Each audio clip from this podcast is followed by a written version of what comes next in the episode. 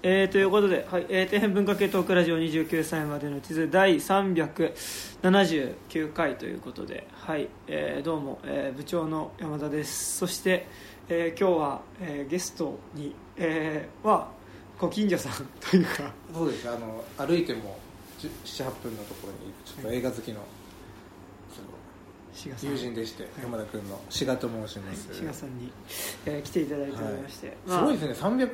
300何回って今あの379回すごい。何年ぐらいやってる？それぐらいは僕大学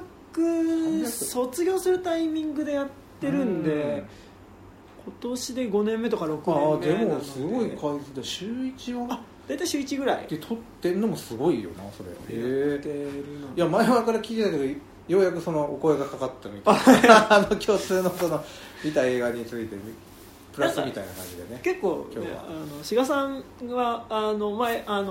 本屋さんで働いてた時とかも、ね、結構行って映画の話したりとか。そうね、なんかやっぱり好きなんですよね。まあ、音楽もそうなんだけど、映画ここ 2,3 年は特にコロナ禍とか関係なくもう映画、はいはいはい、映画が一番なぜか多くなってるっていう状況で、はいはいはい、でね、それこそこの年明けにね、すごい盛り上がったじゃないですか。ああ、そうなんですよ。なんか今日はだからこの現場でね、これなんかシェアハウス、僕が住んでシェアハウスのリビングで撮ってるんですけど、うん、まあなんかこの場所でしかもそしてね、同じ場所で。でなんかね、年始のなんか新年会みたいなのが、まあ、3日でしたっけ？2日にあって、まあなんか結構みんななんかこう、うん、ね、賭博に興じたりとかしている。そうですね。今畳と布団がなぜかありますが、まあそれともかく そんな時になんか傍から見たら異様だったみたいで、あとここにいた人たちちょくちょく会うんだけど、本当に 4,5 時間、はいはい、もっとかな、多分ずっと喋ってて2人でっていう。あ、なんかそう確かに時間を考えると夕方ぐらいまで喋ってるから、はい、5時間ぐらい行ってたんじゃないかな。でも僕と志賀さんなんかこう2人でなんかずっと立ってなんかしかも移動しながらだった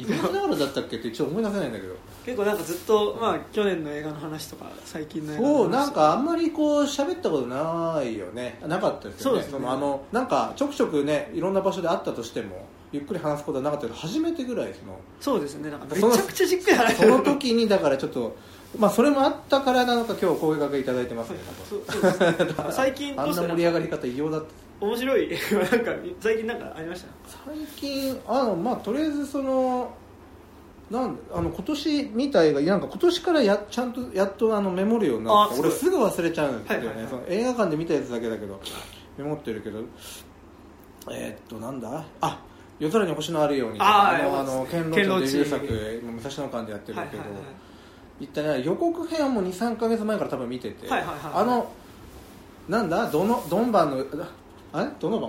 いはい、歌ってるテレスキャンプだけ、はいはいはい、歌ってるだけの1分間の予告編がすごい良くて、はいはいはい、あそこがね、これを 見に行こうかなと思ってたんでね。結構僕も武蔵野館で、うん、見たんですけど、うん、なんか結構音楽映画っていうか、いや結構そうだったよね。ドノバンなんてあんまり実は聞いたことなかったんだけど、なんか普通にいいし、でもまあね、堅牢地あの時で20何歳とか。あ、そんな若いんですか？だってデビュー作でしょ、はいはいはい、25ぐらいなんじゃないかな、あの時で。もう50年ぐらい前だから、はいはいはい、あんなね。でもその一貫してそのやっぱ労働者の目線というか、いまだに変わらなかった最新作とね、そこがなんかすごい良かったかな。炭鉱労働者の話、もちろんあの時代のその60年代でね、はいはい、そういうファッションだったりなんだり、もうリアルタイムなの、多分ロンドンの、はいはいはいはい、うん、労働者階級のね話というか、まあでもそういうとこから始まって、もちろんなんだ呪術廻戦まで見てます、ね。ああ、呪術廻戦どうですか？いやプラザとかでやってましたね。シネマなんだかんだね、舞台となった吉祥寺だったら吉祥寺プラザさんで見ようと思ってたんだ。出てくる？作中で出てくる。漫画もそうだしアニメでもバッティングセンターと吉祥寺の街が一瞬ちょっと切り取られてて。はいはいはい。というのもあったんだけども、なんだかんだシネマシティで行っちゃったんだよね、はいはい、勢いで。極上音響とかですか？極上音響で、はいはいはい、まあなんか見た人とちょっと話したけど、最初が本当にエヴァっぽいなっていう。あ、どういうことですか？分かんなかった。僕は見てないんですよ。あ、見てない。あ、じゃあそれ喋んないのかもしれない。いやでもいやてかここまで言っていいと思うんですけど、はい、じゃあ碇シンジ君と同じ。ああ、そう、岡田さんがね、いや俺途中で気づいて、あれなんか聞いたことあるな、このお骨の声は、はいはいはいはい、うん、そうか、その演出とかで結構エヴァ好きな人なら分かる箇所が何個かあって、これなんだろうと思って見たらだんだん知るかもしれない。魚眼でなんか瞳孔が開いたような顔がアップになるとか、あと心の子みたいなのが一直線でこうなんとかなんとかって苦しみみたいなの出てきたりとか、あなんかそういう箇所があったのよ、はい、あそうか見てなかったんだっけ、ごめんなさい見てないような話しちゃってる。いやでもなんかちょっとなんか呪術は劇場で見るかちょっとわからないので、まあ別にお互いそうだね見るものは原作を読んでるんですけど、ちなみになんで俺そこで見たかっていうのは、はい、その韓国映画でユンヒエっていう、あユンヒエなんかめっちゃいいらしいですね。これもまたその後でその主軸となるそのね映画の一緒に見てる方が SNS とかで結構いるみたいでね、はいはい、この2作品は、うん、だからそれはまあ同じ日にたまたま知れまして、10分差ぐらいでやってあじゃあこれだから呪術館に行っちゃえと思って本当は行く気なかったんで行っちゃったっていうのが、まあオチなの。本当はユンヒエを見に行ったんだけど、はいはいうん、ユンヒエはどうでしたか。あでもよかったですね。まあ、韓国と小樽を北海道の小樽を舞台にした日韓映画っていうか、まあはいはい、8割はでも韓国語みたいで攻めてるけど、うん、日本の映画さんも出てるんでしたっけ。いや韓国の監督さんであれでも名前ちょっと、まあ、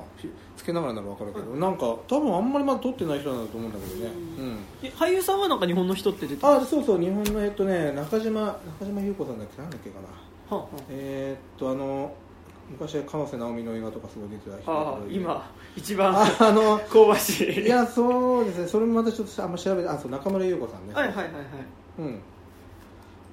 との役者は韓国の子もすごい若くて可愛いも女の子とかいたけど、元アイドルの子だったらしいけど韓国の、うん、ちょっとわからないこともあるんですけど、うんうんまあ、なんだろうね昔渡部篤郎が唯一撮った映画がねなんだっけかな2008年、渡部篤郎映画撮ってるんですか。そうそれになんか似てたって言ったらだけどめちゃくちゃ静かな、いやそれがめちゃくちゃ良かったんだけど、あそうなんですね。渡部篤郎の主演がそれこそやべ全然出てこないですね。ちょっと手元で調べながらなっちゃう。何年代ぐらいですか。2009年とか8年、うんいやまあそれはちょっと思い出したらでいいんだけど、はいはいはい、だからそうなんか結局今年になってまあ6本ぐらい見てる。あ言葉のない冬って映画、はいはいはい、唯一あって、はいはい、あ高岡早紀主演ね、これめちゃくちゃ良かったのこれが、なんかいや唯一これしか撮ってなくて渡辺篤郎って、はいはいはい、監督すごいいけるじゃんと思ったんだけど、うん、そうあ今ちょっと言葉のない検索言葉のない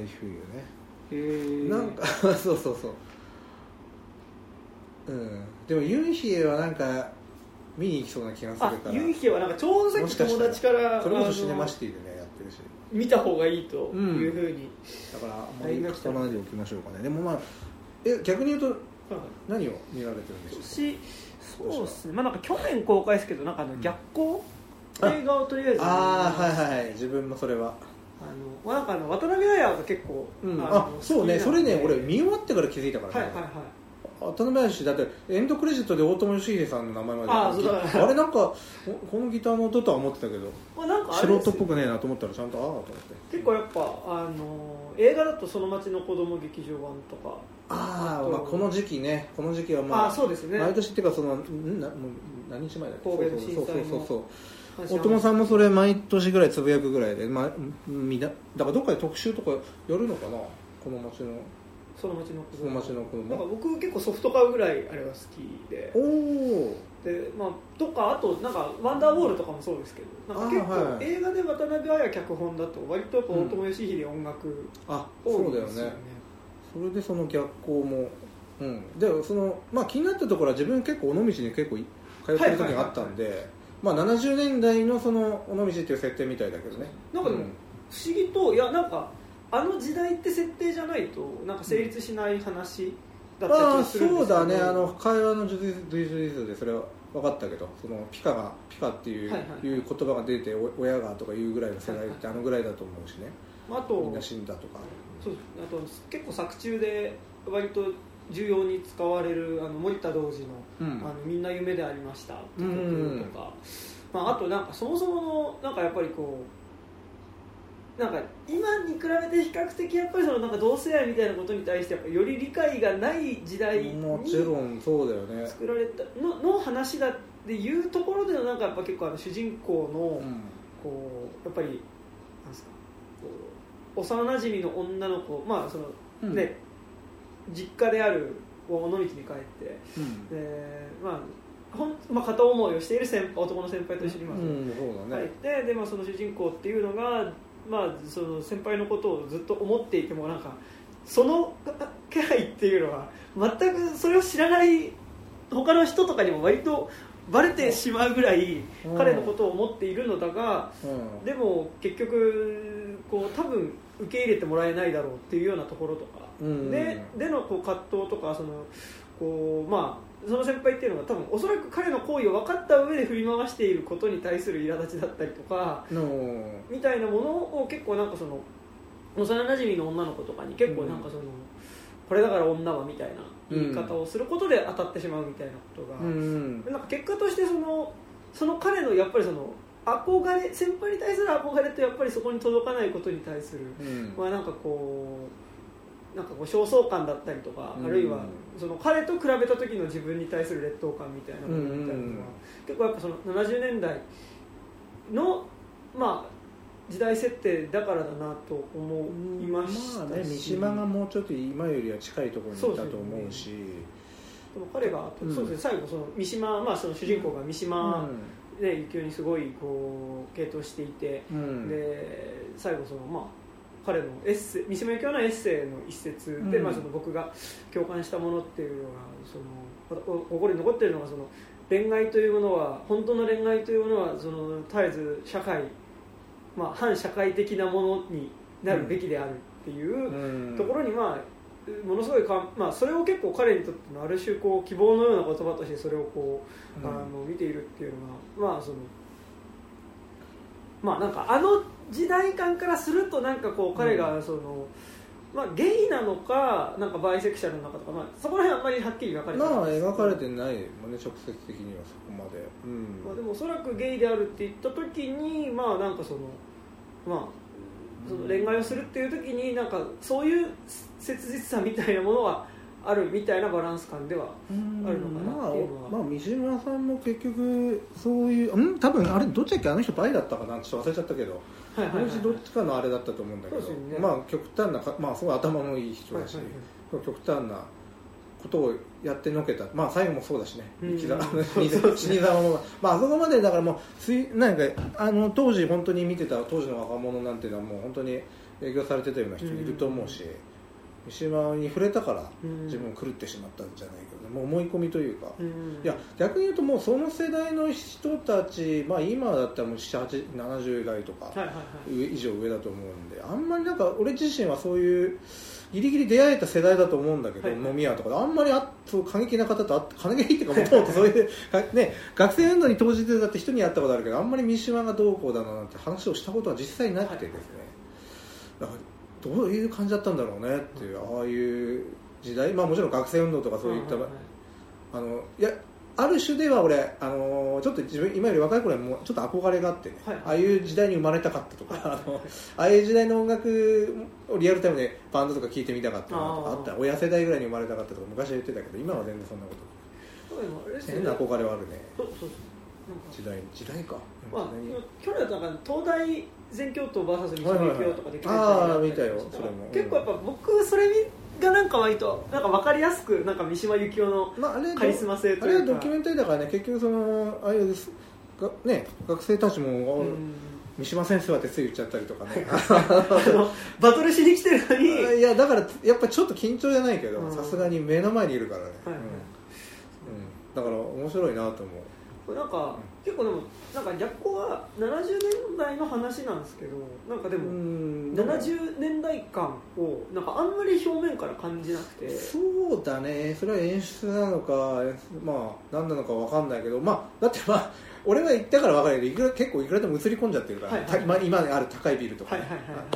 い、難しいところなんですけどね、そこはまあしょうがないけど、なんかあんまりノスタルジックっぽく撮ってない感じが、まあ、なんかどうしてもなんか僕が尾道って言うとまず第一やっぱ大林信彦を思い出してしまうあれなんですよ、みんなだってあそこは通ってるというか、もちろん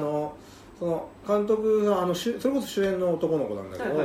分25ぐらいだと思うんだけど、若いっすよね。何回誰なのっても卒業制作とかじゃないのかな、ちゃんと調べてないんだけど、結局なんかでもいいことも言ってて、結局尾道の人たちとすごい時間をかけて丁寧に作った映画で見ていただけてると嬉しいです。まだ拙いところあると思いますけどとか、ちゃんと言ってたので、だからでも尾道の人たちとちゃんと時間をかけて作ったっていうのは、すごいそこはいいなっていう、町の映画だ。もちろんそこで最初に多分上映して今やっとこの辺来てるから、次はどういう展開にするかまだ分かりませんが、なんかちょっと悩んでる感じもしたけどね。でもすごいこうなんか三島由紀夫もそうですし、あとなんかその森田童子の曲とかも、なんかこうその当時の文脈の中で作中でその出てくる作品、その三島の書、エッセイと森田童子の曲っていうのを、なんか当時の文脈っていうより割となんか今の人が読んだりとか今の人が聞いた感覚の文脈で、なんかそれを結構作中に入れてるなっていう感じが、なんか結構してて、そうだよね。なんか最後にやっぱみんな夢でありましたなって森田童子の曲でとかも、なんか多分割とその当時の文脈からすると割と多分学生運動の終焉みたいなこととか、だから描かれてないけど、それもこそ別に三島が死んだ後なんだと多分思うけどね、亡くなる前70年に亡くなってるから、少なくともそうだと絶対思ってるんだけども、そうなんかそうだね。そもそも三島ももちろん出てきてるけど、だって林芙美子もさんもそうだし、尾道ゆかりの作家さんなんての結構いるわけで、その中でそれを三島を取り上げるっていうのもね、だから実際自分はその林芙美子さんの小説とかすごい好きでし、読んでるし、でも三島由紀夫はね、全部は読んでないと思うけど、結構読んだ。いやでも僕も仮面の告白と金閣寺ぐらいですね、小説は。もうちょっと俺読んで、多分潮祭とかも読んだし、あと何個かあんだよな、ちょっと忘れちゃった。あと人役者もやってるじゃない。黒トカゲ、黒トカゲ出てきたっけ。金島の黒トカゲで、あれそれ見てないか。最初の黒トカゲか。黒トカゲが三輪明宏がやってるそうだよね、バージョンのやつで、それは見てるけど、それでその黒トカゲの部屋にある、なんかそのこう死ぬ瞬間に固められた、その男のろう人形みたいなやつで、それでいたストップモーションでナイフを持った三島由紀夫が肉体美を保持して、それがちょっと覚えてないだけで見てんだろうけど、どこだろうな。でもなんだっけ、増村康造さんのからっ風野郎だったかな、それは確か主演で、主演で唯一出てる映画じゃないですか。前編通してね、変な演技しますよね。そうだね。いや、全教頭の時の喋りも聞けば分かるけど、君たちはねみたいな、でもどうだったっけど、ね、ちょっと硬いというか、昔の人なんだろうね、昔の日本人ってわけじゃないけど、不思議だよね。自分で自己プロデュースしてたのかな。自己プロデュース感はすごいありますよなんかあれだって鍛え始めたのも多分もちろんそうだし、本当に貧弱で、確か戦争終わってからかな、戦争終わってからじゃないか、もうしばらく経ってからかな、鍛え始めたの確か。そうだね、あんまりそうだな、パッパ出てこないな、三島のことが三島のしてるわけじゃないけど、黒トカゲはでもなんかほぼセリフがない感じでしょ。正直ちょっとこう固まってる三島由紀夫っていうのは結構なんか見ててちょっとこう笑ってしまうような感じがある映画でしたけど、いろんなことに挑戦してたしようとしてたんだろうね。確か45歳で亡くなったんだと思うけど、今だとなかなかあんまりいないですけど、結構やっぱカリスマ文化人みたいな感じでしたよね。そうね、オールラウンドに全部その表現するし、みたいなできたし、実際、売れてたからこそ、売れてたかどうかともかく、役者から声かかるぐらいなんて、当時の作家だって別に全員できてたわけじゃないしね、売れてた人もね。圧倒的に知識量があって、でなんかかつ魅力もある、なんか多分文化人枠、今で言うと多分文化人枠のコメンテーターみたいなのも、でもなんかもっとこうすごいバージョンっていうか、もっと突き抜けてたんじゃないのかな。寺山修司とかもそうですけど、なんかやっぱそういうなんか昔はいましたよ、そういうそのすごい文化人枠みたいな、本当に文化人なんだろうね。だからいやし、渋沢達彦とかも異常だけど、あんだけの分量かける人とかおかしいからねどういうあれがあるんだろうね、なんかその熱量というか、片やまあ太宰みたいにずっと絶望してる人もいるわけでしょ3回ぐらいニュース自殺してとか、なんか逆光はちょっとまああれでしたか、結構日本版バカンスものというか、うん、まあ、なんかああいう、まあ、夏の映画だよねあれ、感じになると、まあ、フランス映画とかで、うん、まあ、ロメールとかってよくあるじゃないですか、なんかその、うんうん、避暑地、まあ、要はなんか向こうはバカンスがあるから、うん、まあ、なんかそのバカンスに行った先で、そうだね、確かに日本っぽくはない感じもしたのはやっぱり、まあ、あの土地柄もあるけど、うん、うん、そうだね。でそこのやっぱ避暑地での、まあ、なんかそのちょっと特別な恋愛みたいなのはなんかちょっとバカンスものだと思いつつ、でもなんかやっぱそこにかつなんか片方が一方的に片方を思う状態での恋愛が入ってくる、まあ、同性愛のものっていう意味ではなんか、まあ、本当に君の名前で僕を呼んで濃いなみたいな、確かに思いましたよね。そうだね、まあ、そういうシチュエーションが取れるのいいね、やっぱ外国の映画って避暑地でのちょっとひと夏の、はいはいはい、ひと夏で終わったみたいなそれで傷ついて帰ってくるのかなんか日本だとその1ヶ月夏休みあるけどちょっと違うよね。そうですね、意味合いがじゃあ3ヶ月ぐらいあったりするんだろうし、だからでも確かに日本でバカンスものを撮るってなった時に尾道とかってちょうどいいのかもな、なんか結構なんか無理してバカンスものやってる感じ全然しなくて。そうだね、まあ、だってあの彼の実家に泊まってるってわけでしょ、はいはいはい、うん、というなんか特にやることもないから島を読んだりとかさ散歩してるくらいじゃん、なんか喫茶店行ったり、そうそう、あの喫茶店は俺も行ったことあるとこだったんですよ。うん、あの一瞬映ったと思うんだよ、はいはいはい、喫茶店みたいなシーンが、そうバラヤって喫茶店が実際あって、はいはいはい、あそこぐらいしかあの古いのねえなと思ったから本当にそうだったの調べた。てかエンドクレジットにちゃんと出てたんだけど、はいはいはい、おーと思って、そうそう、いやでもチェーン店が一切ない街ですよ今でも。あ、そうですよね、本当にマックとかドトールとかはない、セブンイレブンが1個だけあるけど、それ以外はもう地元の喫茶店とか洋食屋さんとか、まあ、ラーメンも多いけどね、はい、本当にチェーン店入ってこない街で、京都だって何それこそ京都とか、はい、何鎌倉みたいになんか色が変わったあのローソンとかすらないからね、だからそういう風に作り込めないような断崖絶壁の街でもあるけど、新しい建物とかも建てられないような、いまだに変わってないから多分、まあ、昔の映画ファンの人も、はいま、はい、だに大林の聖地とか回ってる人いくらでもいるだろうから、僕なんか大林聖地巡りみたいな感じで一回行ったことありませんね。あ、でも行ったことある。ありません。じゃあなんとなく分かると思うけど、そんな感じだよね。でも俺実際その何回も行ってるくせに、はい、ちゃんと巡ってないからね。別にあのなんだっけ、階段転げる。はいはい、転校生のあの階段とかまでも行ったことないし、うん、あんまりなんかねそういうのとは違うのかな。いやいるだけで別に良かったけど、あ、それは分かりますね。シネマ尾道にも実は入ったことないからね、はい、なんかねちょっと歪んでるというかおかしいですね、はい、なんかこんだけ映画好きだっていうことで呼ばれてて、それなんか映画好きっぽいことしてない、結構冷めてるというかね、もしかしたらどっかで、はいはいはい、あんま政治巡りとか熱に入んないんだよ。まあ、でもなんかその場所行かなくても、まあなんとなく尾道って街歩いてればなんとなく、うん、あーって感じしますね、うん、絶対あの場所行って写真撮るみたいなことしないもん別に。いやもちろんしてそういう風にそういうあり方ももちろんいいと思うし、ね、はい、それで観光になってるわけだから、うん、実際ものすごい観光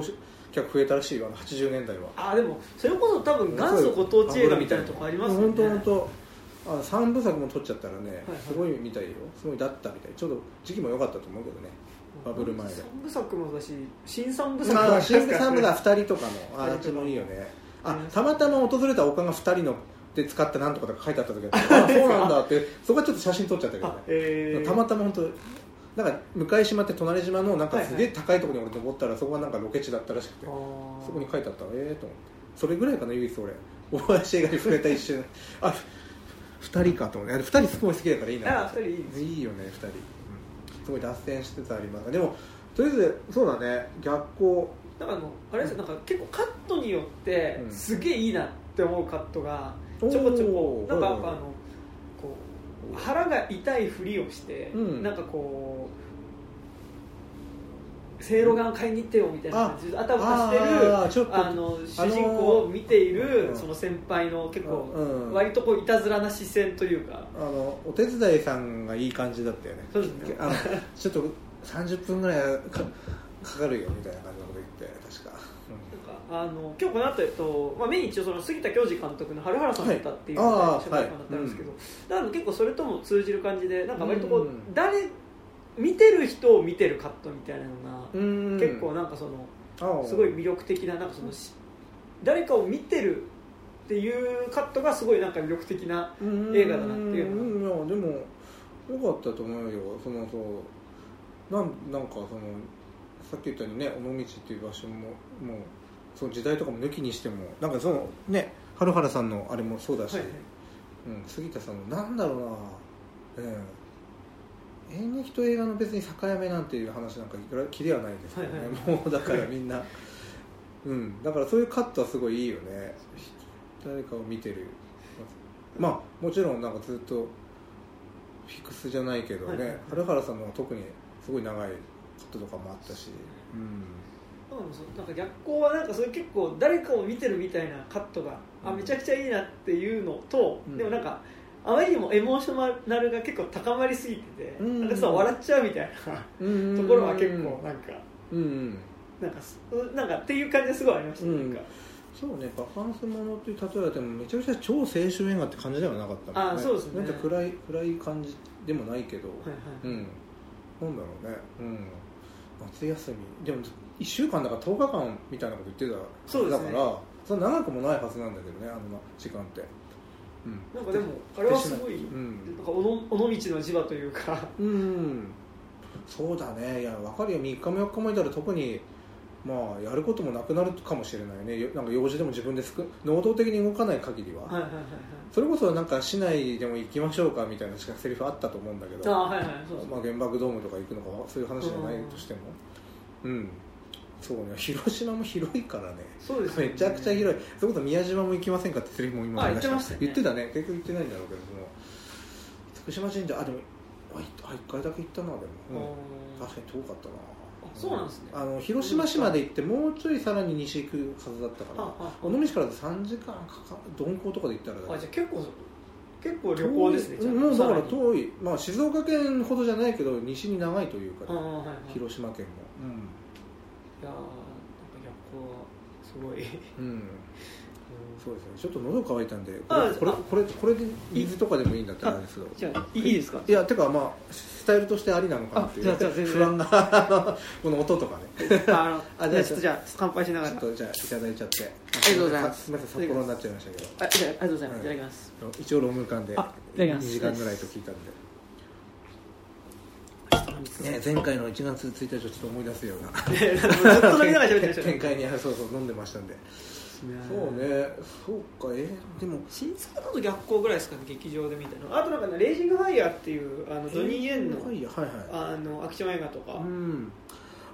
でもあとはジョン・カーペンターのゼイリブぐらい。ゼイリブどうでした？ゼイリブはね、お面もらえるやつですよね。面白かったですよ。89年とかの映画かな。単純明快だったけどね、サングラスかけたらみんなやべえみたいな、やべえやつがいたみたいな単純な。いやそれがすごい良かった。今そうレトロスペクティブで、なんだっけ今やってるやつ、ザ・フォークとザ・フォークが今やってて、もう1個全部とあとニューヨーク199。そう、まあ多分全部いけるか分かんないけど、ニューヨークは見たいな。意外とねジョン・カンペーター見てないんだよね。そうなんですね。デビュー作のなんとかスター、あれを見て、あれすら見てるし、それこそなんかなんか彼がそれ見た後に俺にすごい興奮しながら話しかけてきたの覚えてるけど、ちょうど一緒に働いてた時期で、俺それ見てないなで終わっちゃって、でもなんかすごい 4K リマスターで、なんか僕劇場では実は見たことなくて、なんか DVD とかでは見たことあるんですけど、いやでもレトロスペクティブ多すぎじゃない？あとルネクレールとかも今やって始まった。なんか今まあみんなそんな時期か、90年とか100年とか、みんな生まれてから経ってるからね、昔の監督って。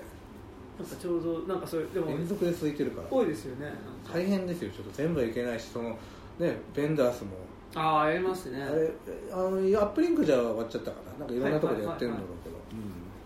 今日午前中、あれはレトロ、でも多分あれも 4K デジタルリマスターしたでやってたんですけど、放射線のフラワー上海、いやそれちょっと見たかな。上海フラワーズビジュアル見れば思い出すんだよね。あれです、なんかもうイギリスが入ってきた当時の上海租界って、まあなんかその、はいはいはい、結構上海中国の、まあその高級官僚、フラワーズ・オブ・上海、そして俺マークついてないから見てないのかもこれ実は。これラスト1本だった。これラスト1本800円の時間じゃなかった。それはまだ覚えてないかですね。これ時間切り替わるから1本目フラワーズ・オブ・サンシャインだけでもいいから見に行こうかなと思ったけど、はいはい、見てないから。それ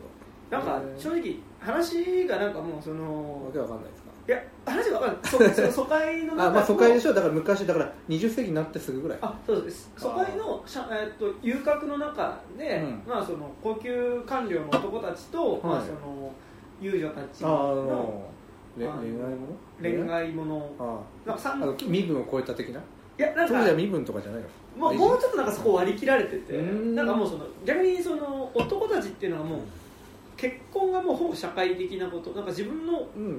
もう嫁とかいるのかな。そうですね。恋愛結婚じゃなくてもう政略結婚で結婚するのが当たり前で、いいとこのお嬢さんも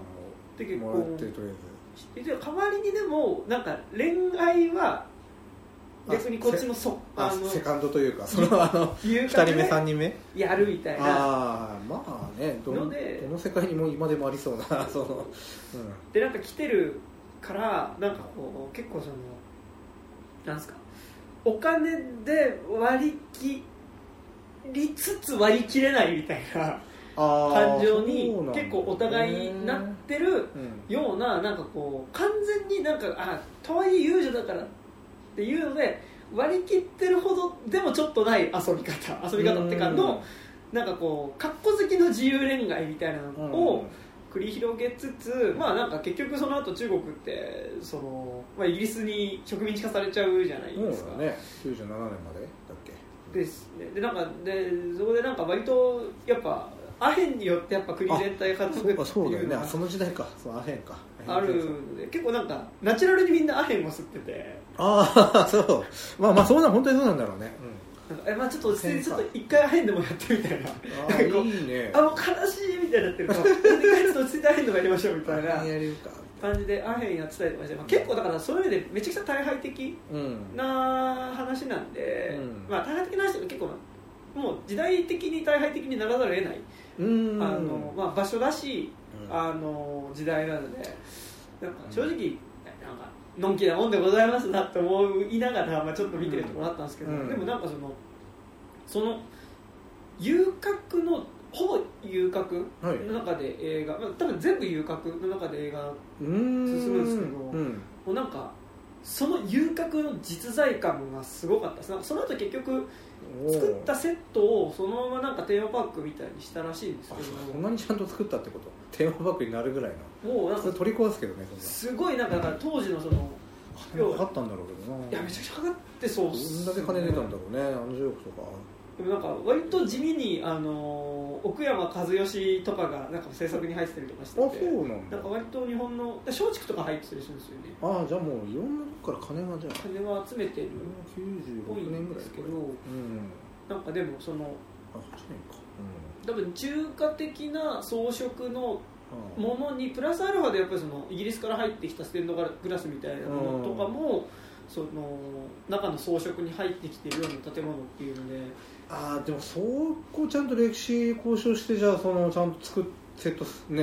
ってっていう、結構めっちゃ金かかったんじゃないかな。あと衣装がなんかインタビューみたいなの壁に貼って、早稲田松竹いつも貼ってあるじゃないですか。すげえ長い。全部見れたら見るけどね。結構あるじゃん。紙に貼ってあるんですね。当時のインタビュー記事 5,6 枚とかさ、こんなに長い。しかも中に行ってもまたあったりするじゃん。同じものもあるけど、まあ近かったりする。外と中にね貼ってある。分量すごいから。でもなんか今日ちょっと時間あったんで。時間潰してはいいけど。今のコロナで一回総入れ替えになって1回ごとに出すよね。1回お客さん出て20分ぐらい消毒してる間中入れないんで、なんかちょうどいいやと思ってずっと読んでたんですけど、なんか建物よりも衣装を作る方がめっちゃ大変だったらしくてそっちがそうなんだ。なんかその刺繍みたいなのをできる人がいないとか、できる人がいなくて、結構それを再現するのがめちゃくちゃ大変だったみたいな。当時わかんない、ギリギリ写真もほぼないだろうね。あ、いや、もう写真っていうものはあったと思うけど、はいはいはい、残ってたかどうかわかんないけど、ね、どういうとか資料をどういう記事でとかさ、わからないけど調べて作ったわけだ、多分やってて、でなんかで各シーンほぼフェードアウトで全部終わる。そのだんだんカメラが安定して結構安定していって終わるんですけど、まあなんか多分ライティングがめちゃくちゃ良くて、ああ、何計算されてるんだろうね。そのほぼオレンジ色の、うん、その室内ランプみたいなのの明かりが部屋のメインの明かりで、うん、なんかまあそれによって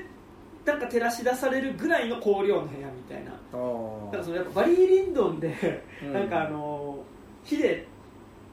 部屋の中にあるその当時のなんかその火を使って部屋に明かりをつけてる光量だけで撮ろうとしたみたいなのほどじゃないですけど、うん、でもなんかやっぱりその当時 なんかそのオレンジ色 のランプの明かり、それに近づけようとはしてるわけでしょ。多分どっかで分かんないようにちょっと調整してると思うけど、思うんですけど、でめっちゃ暗そうだよ。フェードアウトしていくときに、うん、一番明るいのがでもオレンジの光源なんで、最後画面に残るのがそのオレンジのランプのところだけが最後こうフェードアウトしていくときに暗闇の中に残るみたいな、うん、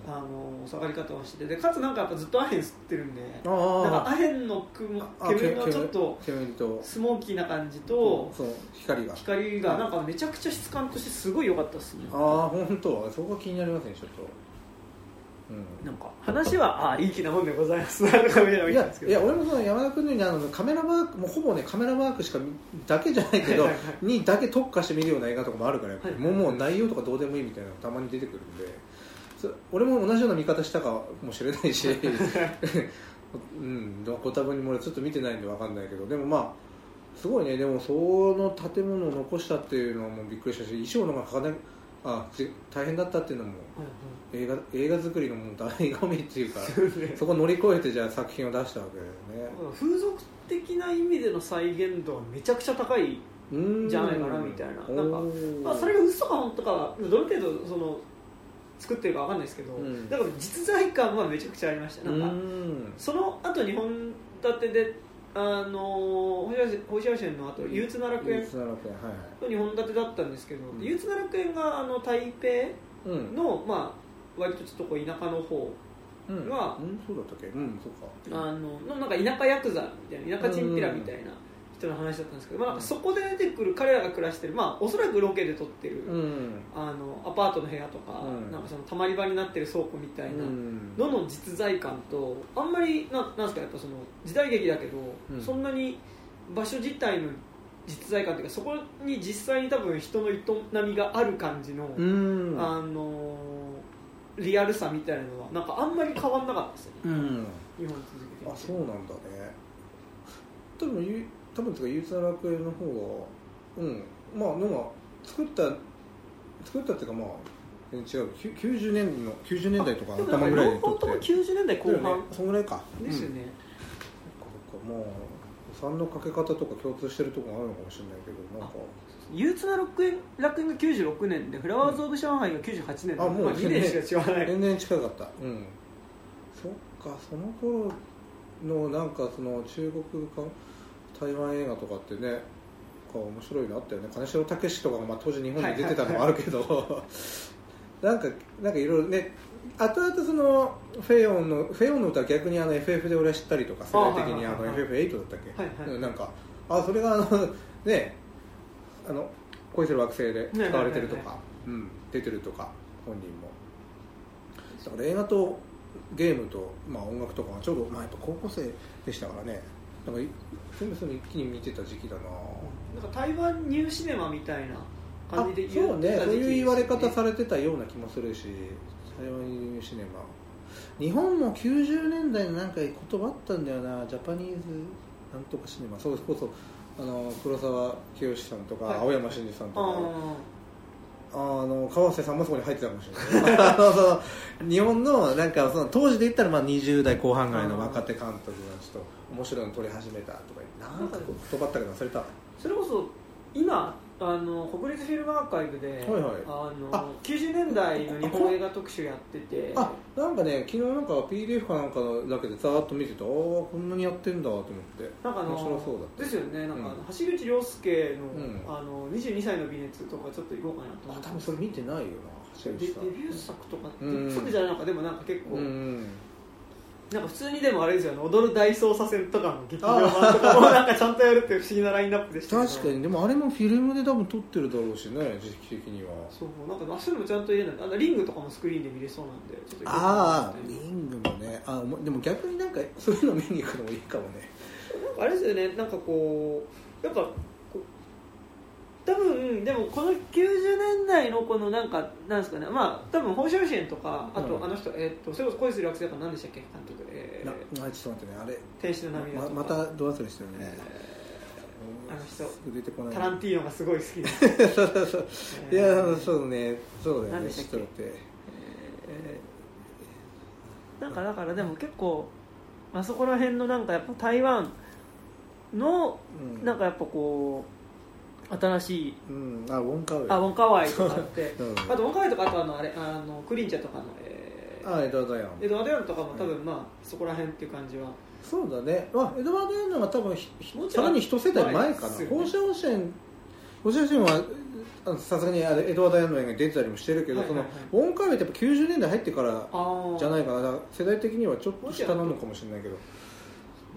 放射線特集も俺去年だっけ、あれケーズシネマかなんかでそれこそね一挙でやってたし、アップリングもその後来たかな。でもケーズでやってたやつの、同じものを多分早稲田松竹でやって、なんか最近でも多いですよね。早稲田でもやったしこっちでも来たような、全部じゃないか。来週がケリー・ライカーとの特集、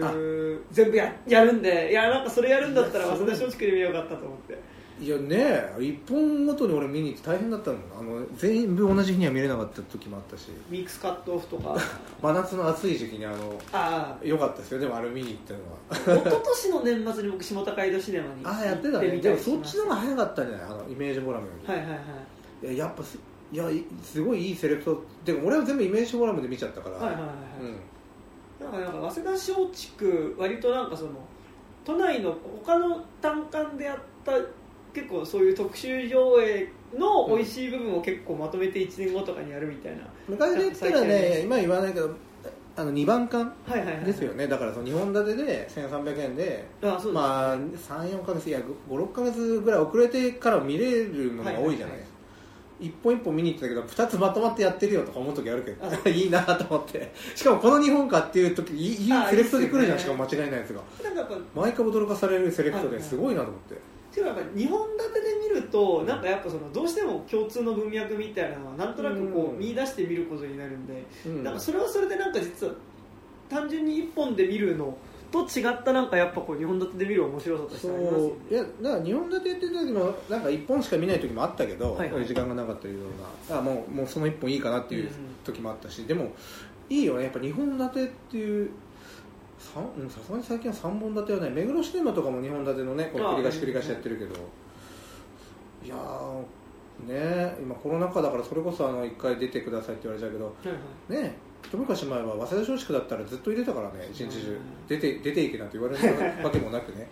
だから同じが何回見たい、だから見てもいいじゃない、そういうの入れ替え性が増えちゃったよね。だから学生の頃とかはあれでした、なんか1回目見たときちょっと寝ちゃったりとかしたら2回目もう1回見たりしてました貧乏学生とか時間がある子はね、いくらでもそこで何回でも見られるって感じで納得するまで。ちょっと話なんですけど、90年代 なんかそのアジア映画放射線とかオカワイみたいな感じって多分日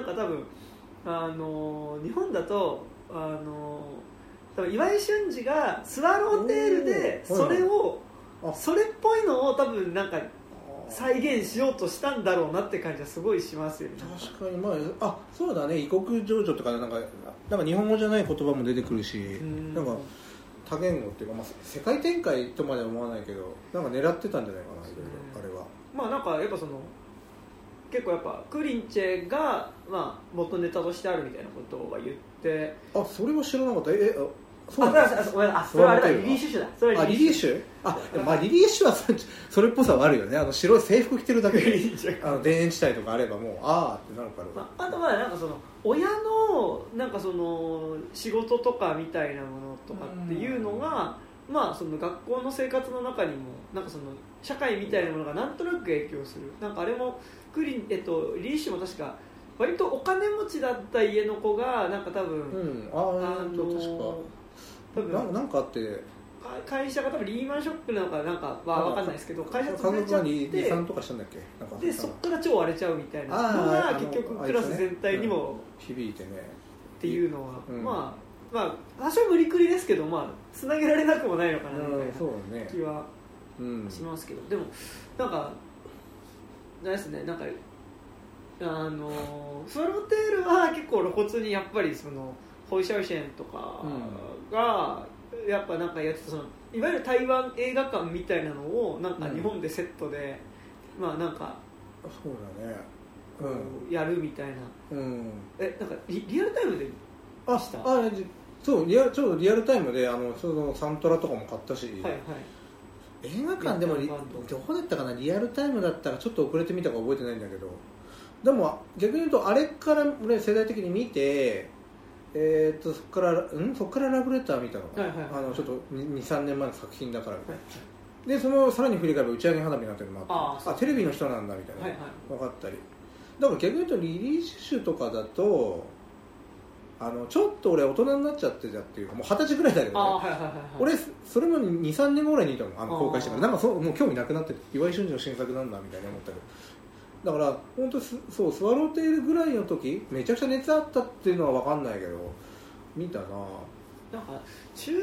学高校ぐらいでなんか割とちょっと一時期岩井俊二熱があった時に、うん、なんかスワローテールを見ていて、うん、なんかそれ1回しか見てないんですけど、うん、なんかなんとなく勝手に自分の中では割とすごいいい映画だったイメージになってるんですけど、あ、でもいいんじゃないですかあれ、なんか、うん、いわゆる岩井俊二のなんだろうあれ、多分当時のお台場だとかどっかにまだ今よりお台場って何もなくて、そこにセット組んであれ作ってたと思うんだけど、ああいう変な街ちゃんと作ってましたね、作ってたねあれそうだよね、すごい不思議な建物がどっかで作ってた、まあああいうお金も出てたし当時は、うんうんうん、ね、まああるのなんかその感じはあるのかなみたいな、なんとなくこうだからその90年代の台湾リシネマみたいなのの再現みたいな、確かにあると思うけどね。いや、そういう風に考えたことなかったけど、まあ、時代的には絶対ダッカのシェラの影響が岩井俊二にあったはずだから、うん、あるんじゃないかなと思うね、うんうん、なんかでもあと憂鬱な楽園は結構がっつりなんかアメリカンニューシネマ的な話でしたね。なんかそうかもしれないね、大人になりきれてない、うん、でももう40の男たちっていうのが、うんカサベテスじゃないけどそうだね、なんかそういうおじさんたちの混沌とした、うん、上海に行くんだって言いながら、まあ、男2人女1人の3人組で、うん、まあ、なんかその田舎町を、ね、まあ、なんかバイクで移動するみたいな。いや、あれそれこそバイクの超結構長いカットがビーガンの、はいはいはいはい、あれがやっぱり影響されてるんじゃないかっていう話、ロングデイズジャーニーの、そうそう、はいはいはい、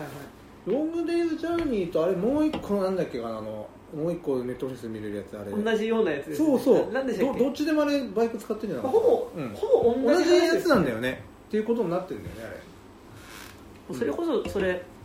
早稲田松竹で日本立てで見ました、ロングデイズジャーニーと、うん、あとあっちの多分ポスターが黄色い服を着た女の子がすぐで、うん、タイトルが出ることだけど、まあ俺逆にその最初にそっちの方をもう一昨年かな、なんかイメージコラムで見て、ロングデイズジャーニーはネットフリックス見ちゃったんだけど、はい、見てなくて、うん、公開された時にあなるほどと思ったけど、あこれこうなってんだみたいなそう繋がっちゃってて見事に。で憂鬱な楽園は俺でもあれだ、でもそんな前じゃないけど島高由まで見たんだけど、2ヶ月前か3ヶ月前、ここも繋がった、まあ、だからみんななんかやっぱりね、影響されてるとこあるんだろうし、はいはいはい、20年ぐらい経ってても使う人は使うしね。やっぱりなんか僕割となんすかね、割と薬剤画とか好きなんで、うん、はいはい、なんか憂鬱な楽園は登場人物が、まあ、基本的にやっぱヤクザっぽい感じでいい顔の人がいっぱい出てくるので、なんかまあ結構楽しかったですなんかいや俺も結構好きな作品だったから、うん、そうあ逆に放射線こういうのも撮るんだなっていう、あそうですね、なんかいろんなのを見て最初結構その静かな、うんうんね、80年代の田舎の台湾映画を撮ってるような人かなと思って、はいまあ、トントンとかがやっぱり有名ですもんね。あそうトントンとかもそうだし逆に俺そういうのばっかずっと見てて、はいはいはい、でそうねエドワード・ヤンダと恐怖分子だっけ、あ、はいはいはい、なんか今で役者で出てんだよね。あ、そうなんです、ね、お互いの映画にエドワード・ヤンダが出てるやつもあると思うんだけどちょい役でも、出したはずどっかの映画に確か80年代にオシャオシャも確か、うんまあ、クーリンチェは本当に何年か前に 4K になるまではビデオテープですら1万何千とか高騰してて、はいはいはい、あ DVD 出る前かもうそうだし映画公開する俺ダビング重ねたらめちゃくちゃ貸しさられるのいまだにうちにあるけど人からレンタルしてもらったやつそれしかなかったからもうすげえ貸しさわりいなと思いながら見たけどこれがすごい映画なんだと思いながら、はいはい、しばらく見れなくて多分2000年ぐらいに1回やったっきりらしいのよね。あ1999年に再上映したっきり多分17、18年やってなかったので、はいはいはい、映画館ででも2010何年とかやってましたね。2016年とかもう7年にやってたんじゃないかな。それこそ花束みたいな恋をしたねって見ました。なんかああだからそれ見てないんですよ。それこそ下高井のシネマが出てくるらしいよ。でなんかやっぱ下高井で見たかったな。サブカルカップルみたいなのが、うんまあ、その今度放射線にやるらしいよみたいなことをまあ言っていて、もう、はあはいはい、いいとこ撮ってんなそれ。感じまあ僕も脚本書いてみたいよ。行ったわーって。それ一番いいよね。女の子で行くってなったらまあ。一番いいじゃん放射線ぐらいがエドワードだとちょっと暗くなっちゃうかもしれないし、はいはいはいはい、やんやん夏の思い出とかいいと思いますけどね。 あの長さに耐えられれば、はいはいはい、3時間ぐらい映画慣れしてればあの余裕だけど、うん、なんか見終わったと疲れちゃってみたいないやなかなかねその例えば女の子で行くステーションとか90分ぐらいの映画でいいと思うけどねと思っちゃうけどねいっぱい見やすい映画知ってるけど、はいはい、その辺も、うん、初めて女の子と2人でデートで見たのは、うん、あそんな話ですね。相米真嗣の相米真嗣すごい、ね、それこそ松竹で2本立てでやってたんで、2本立てなのなんかそんなに映画見る感じの子じゃなかったんですけど、ね、あんまり分かんない。台風クラブをあ、まあ、台風クラブあればいいんじゃないかな。あとお引越しの2本立てを行きました。それさあれ10年ぐらい前。あです僕大学1年とかの、ね、それの2本立て俺行ったかもと思ってますけど多分10年前だったか、はいはいはい、そのうん、あ言ってたんだ俺も言ってたそれどっちも見たかな。その時初めてではないんだけどね、はい、映画館でやるんだこの2つがって多分普通に言ったと思う客で。ちょっとなんか斉藤由貴がオナニーするシーンがあるじゃないですか、台風クラブで斉藤クラブでそっかそっか斉藤由貴工藤由貴か斉藤由貴出てたかなって今思い出せなかった。工藤由貴かもしれないです。斉藤由貴はいるけど工藤由貴がなんか朝起きて布団の中でそうだっけなんかそれ忘れちゃったな。普通に車ってですけど、うん、オナニーするシーンが出てきて、ちょっと当時少し気まずくなったという一緒に見に行ってでもそのくらいでしょ。そうです、ね、あからさまじゃないと思うしね、うん、相米しあいいね。俺はなんだろうな、なんか全然思い出せないな。でも普通にもののけ姫とかだったから。いやなんか絶対そっちの方がいいですよね。いや本当によね。中さん高一かな、忘れちゃったな。なんかそんなちゃんと相馬真嗣とかそんなんじゃなくてヴィンセント・ギャロとかでもない。アメリでもないから。世代的に。だから大学1年生だったんでなんかちょっとかましちゃった感じあるんですか。いやちょっと行き過ぎたかもしれない。まあ僕が知ってるいい映画館みたいな感じで忘れ正直言った感じもあったんで。うん、いやでも確実に間違いないです。その2本立てだけどね、俺からしたらその時分からなくても多分いつかあれいい映画だったと思って知ってくれればいいけど相米真嗣の中でも今かなり見やすいですよね。いやその2つはお引っ越しなんか別にある意味台風クラブなんかで全然別にね。田畑智子がすごい可愛い、めちゃくちゃいいじゃんね。フレッシュさっていうか単純明快だよね。そうですよね、なんか分かりやすい。田畑智子、いやなんか最近の田畑智子も全然好きなんですけど、うん、なんか割とベストアクトやっぱりお引っ越しかなっていう感じで、まだ子供だしね、声変わりする前ちっちゃいし、あれいいよね。いやあれすごい、うん、しかもなんか結構最後やっぱり後半結構なんかミツバチのささやきじゃないですけど結構すごいとこまで行くじゃないですか。結構あの世というか。そうだね。だからそれは思った。そうだね。ビクトリー・エリセンが出てきた。なんか悲願みたいなところに行く感じですよね。相米さんやっぱすごいんだね。相馬市特集、あでも結局まだそっか、この間もちょっとそれはここで、はいはいはい、ここでその話したけど、東京上空は見たけど、はいはい、あれ雪の談笑は見てないとか、はいはいはい、まだ全部見てないんだよね。でもやっぱりこう相馬慎二はなんかこうなんとなくあの世みたいなところにちょっと行っちゃうみたいな話多いですよね。なんか女の子が上空もそうだしね、上空なんかも最初にそうなっちゃったからね、まあ、死んでっていうね、死んでるっていうことで、うん、だセーラー服と機関銃も割と結構実はその感じというかまあそうだね、ずっと不穏な感じいいよな。なんかやっぱその薬師丸ひろ子以外の男たちはやっぱみんな死にますからねいやそうだよね、その少女が成長する過程にやっぱこう男たちが死んでいくものの中にその彼女が身を投じるっていうのは結構なんか、実はセーラー服と機関銃もなんかそこら辺は一貫してるかなみたいな感じが、あの時薬師丸さんは17、16、17だと思うけどね、高校生になったばっかでもそれぐらいですよね。主演だと思うけど他に何か絵が出てたかとかちょっと分かんないけど、ね、はいはいはいはい、あれより前に82年、うん、撮ったの81年とかだろうけどね、すごいね、あ80年代か、すごいな。あれもあれ角川映画だよ。あれ角川映画。あ角川って出てくるよね。なんかいろいろ80年代勢力図としてはそのすごいいろんな映画作ってるから。今あれはない勢力図ですよね。角川映画って。そうだよね。角川って聞かないもんねも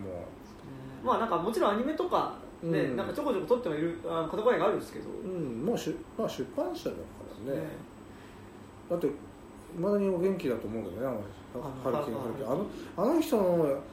吉田剛がインタビューしたやつとか読んだことあるよ。すごいよね、あの人結構武闘派っていうか、はいはいはい、なんだっけ、本当に大昔、本当にあの人喧嘩強くて30対1とかだったかな、なんか渋谷の今のスクランブル交差点でやって全部倒したとか、うん、本当らしい。空手かなんかやってた、なんかねすごい面白い話いっぱい書いてあった。むちゃくちゃですねむちゃくちゃな人だったらしいよ、だいぶそういう当時のさらに多分今のお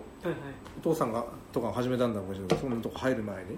いろんなことやらかしてたみたいで、なんかこう良くも悪くもなんかこう、うん、そういううさんくささというか、やっぱちょっとスピーな部分とかも含めて、ね、ある人ですよね。うん、そうだね。ム五郎さんも実は欲にまみれてて、それこそね、雀荘でめちゃくちゃすごい人だった。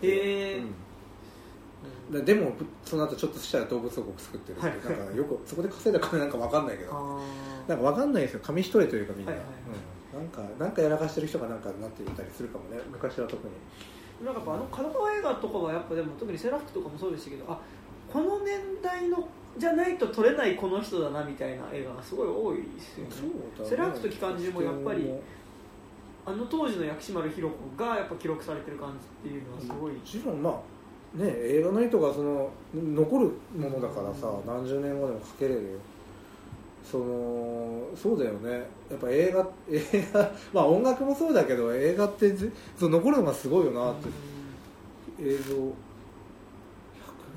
そうだね、うん、なんか今もそういう映画はなんか去年とかだと沖田修一の、うん、あの子供は分かってあげない、ああ良かったですね。上白石モカだよね。モカの方が多分この瞬間じゃないと撮れない彼女だったなっていう。あるある。すごい。18歳までに19歳までに、あれ何歳だったっけ？もう20歳超えてんじゃないかなと思っちゃったけど、なんか撮ろうとかあったんじゃないかなと思うよ。なんかそういうのは分かるよね。キャスティングとかそういうマジックが起きることあるよね。うん、奇跡みたいな映画ってやっぱりあるよね、うん、まあ女性だからに多いわけじゃないと思うけど、うんうんうんうん、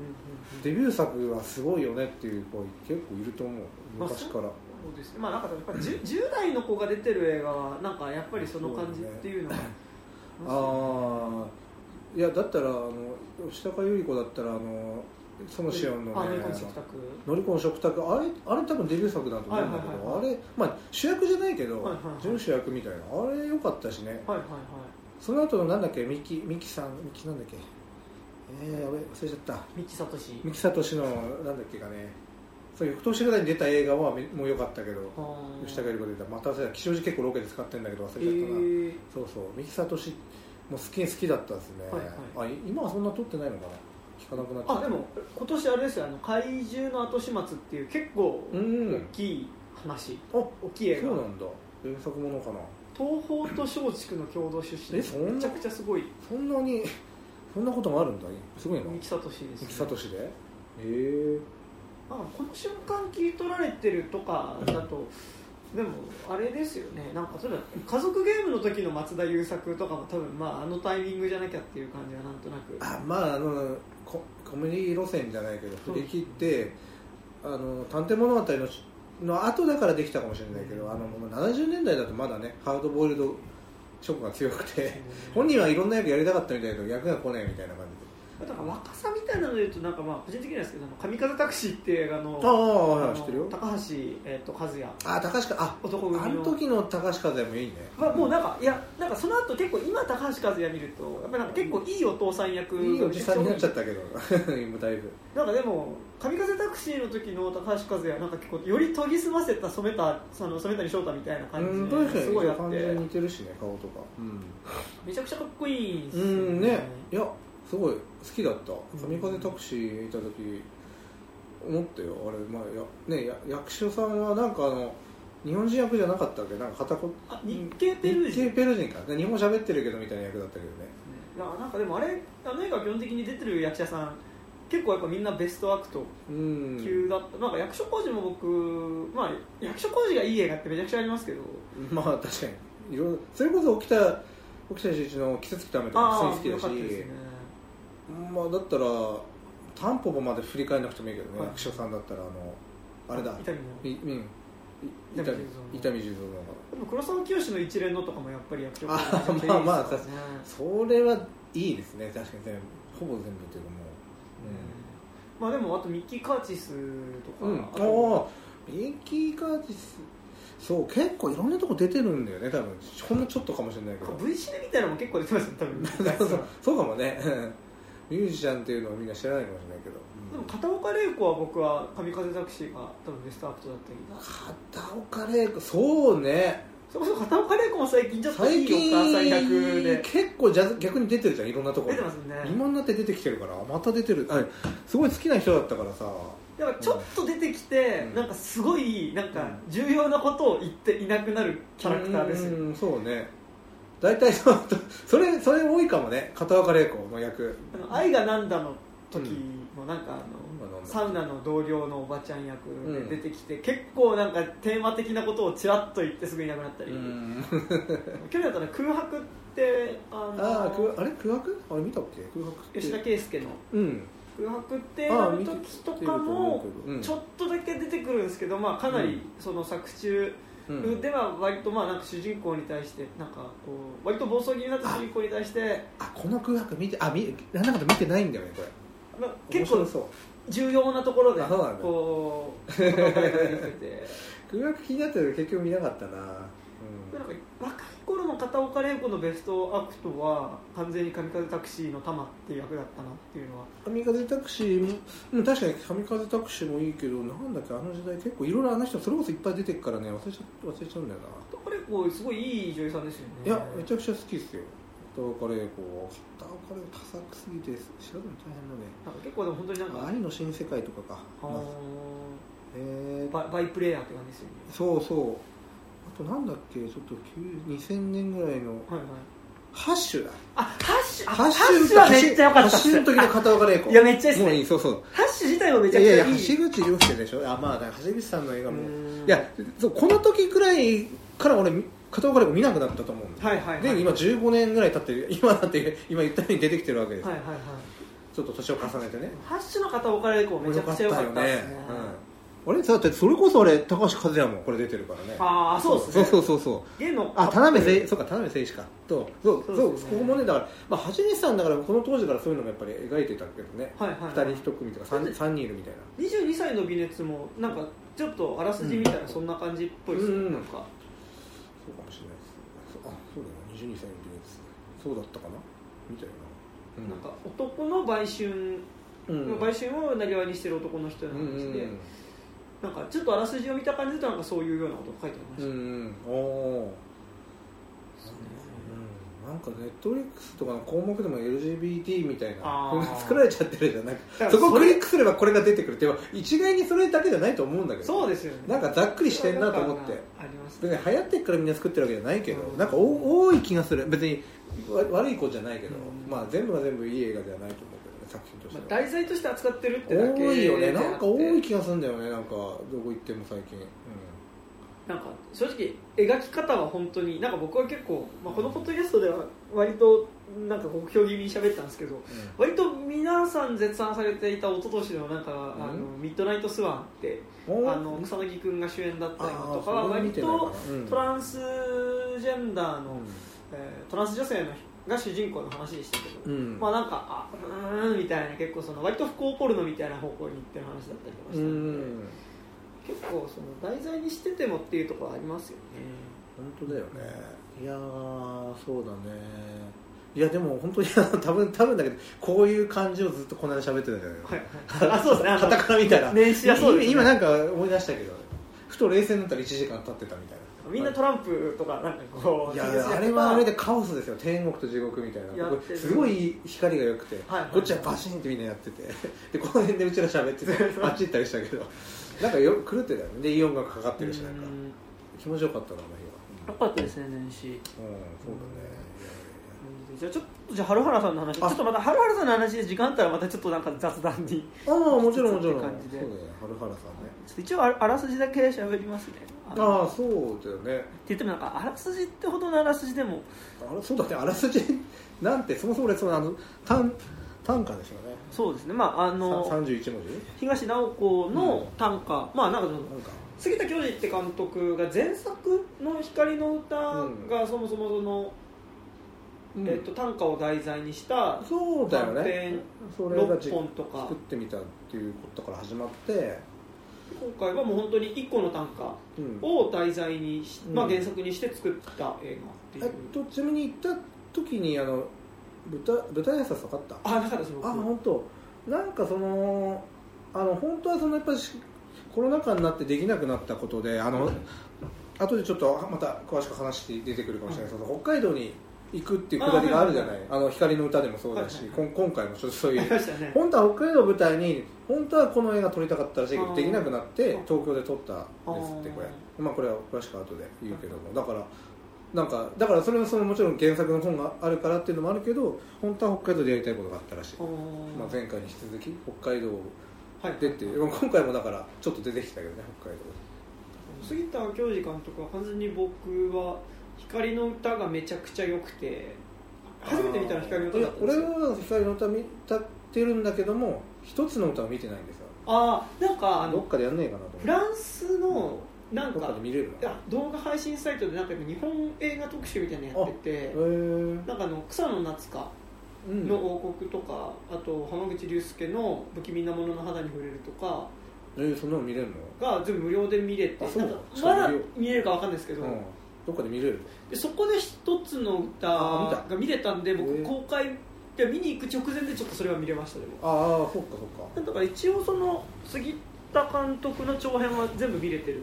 3本でしょそれですね。なんか、うん、他は撮ってないもんね。やっぱで光の歌がやっぱ一番面白かった、うん、いや、うん、まあ一つの歌みたいな俺は言うのもなんで光の歌はまあまあ別にな4編あるからってわけじゃないけど、うん、見てて面白かったんで、うん、あとなんか、ね、結構明確に短歌で歌われてることがまんま映像になるシーンが、うん、カットが毎回入るじゃないですか、うんうん、あそうだね。それもなんか面白かったね。わかる、うんあなんか違和感なく短歌が映像化されてるっていうのがそうだそれはそう事前知識じゃなくてもこうなるんだって、うん、後で調べたらとか短歌使うんだよ。何も知らないで多分言っちゃったから、はい、そういうことだったのねって後で知ったぐらいだけどなんか分かった気がしたからね。だから見てる最初でもまあちょっと先に光の歌の話になっちゃいますけど全然なんか光の歌すごいなと思ったのがなんですかまあその例えば詩集を原作にしたい方もあるじゃないですか。まあ、それはあるよ、うん、ちょっとタイトル出てこないけど多分あると思ういろいろなんかな、まあ、最近だとその夜空はいつでも最高密な青色だとかそうかあれもそうか最果てた日の詩集なんでそうか最果てた日ね、うんそうだねまあ、あと極端なところだと、まあ、そうせない詩集っていうか、まあ、裸のランチとかも、まあ、詩集の映画化そうねバルースまでそういえばなってたと、うんあるんですけど、なんかこうでも短歌を映像化するっていう時になんかこうなんかその瞬間のことを思って短歌をその短歌を書いた人が主人公の短編とかではなくて、うん、なんか全然本当にシチュエーションが異なるなんかまあいろんな人たちの、うんまあ、短編だからその光の歌っていう映画がその光を題材に募集した短歌の中から6個、6個だっけあれ個だったっけ6種選んで4か6かで各それぞれの短編で、まあ、繋がってたり繋がってなかったりする話なんですけど、うん、なんかその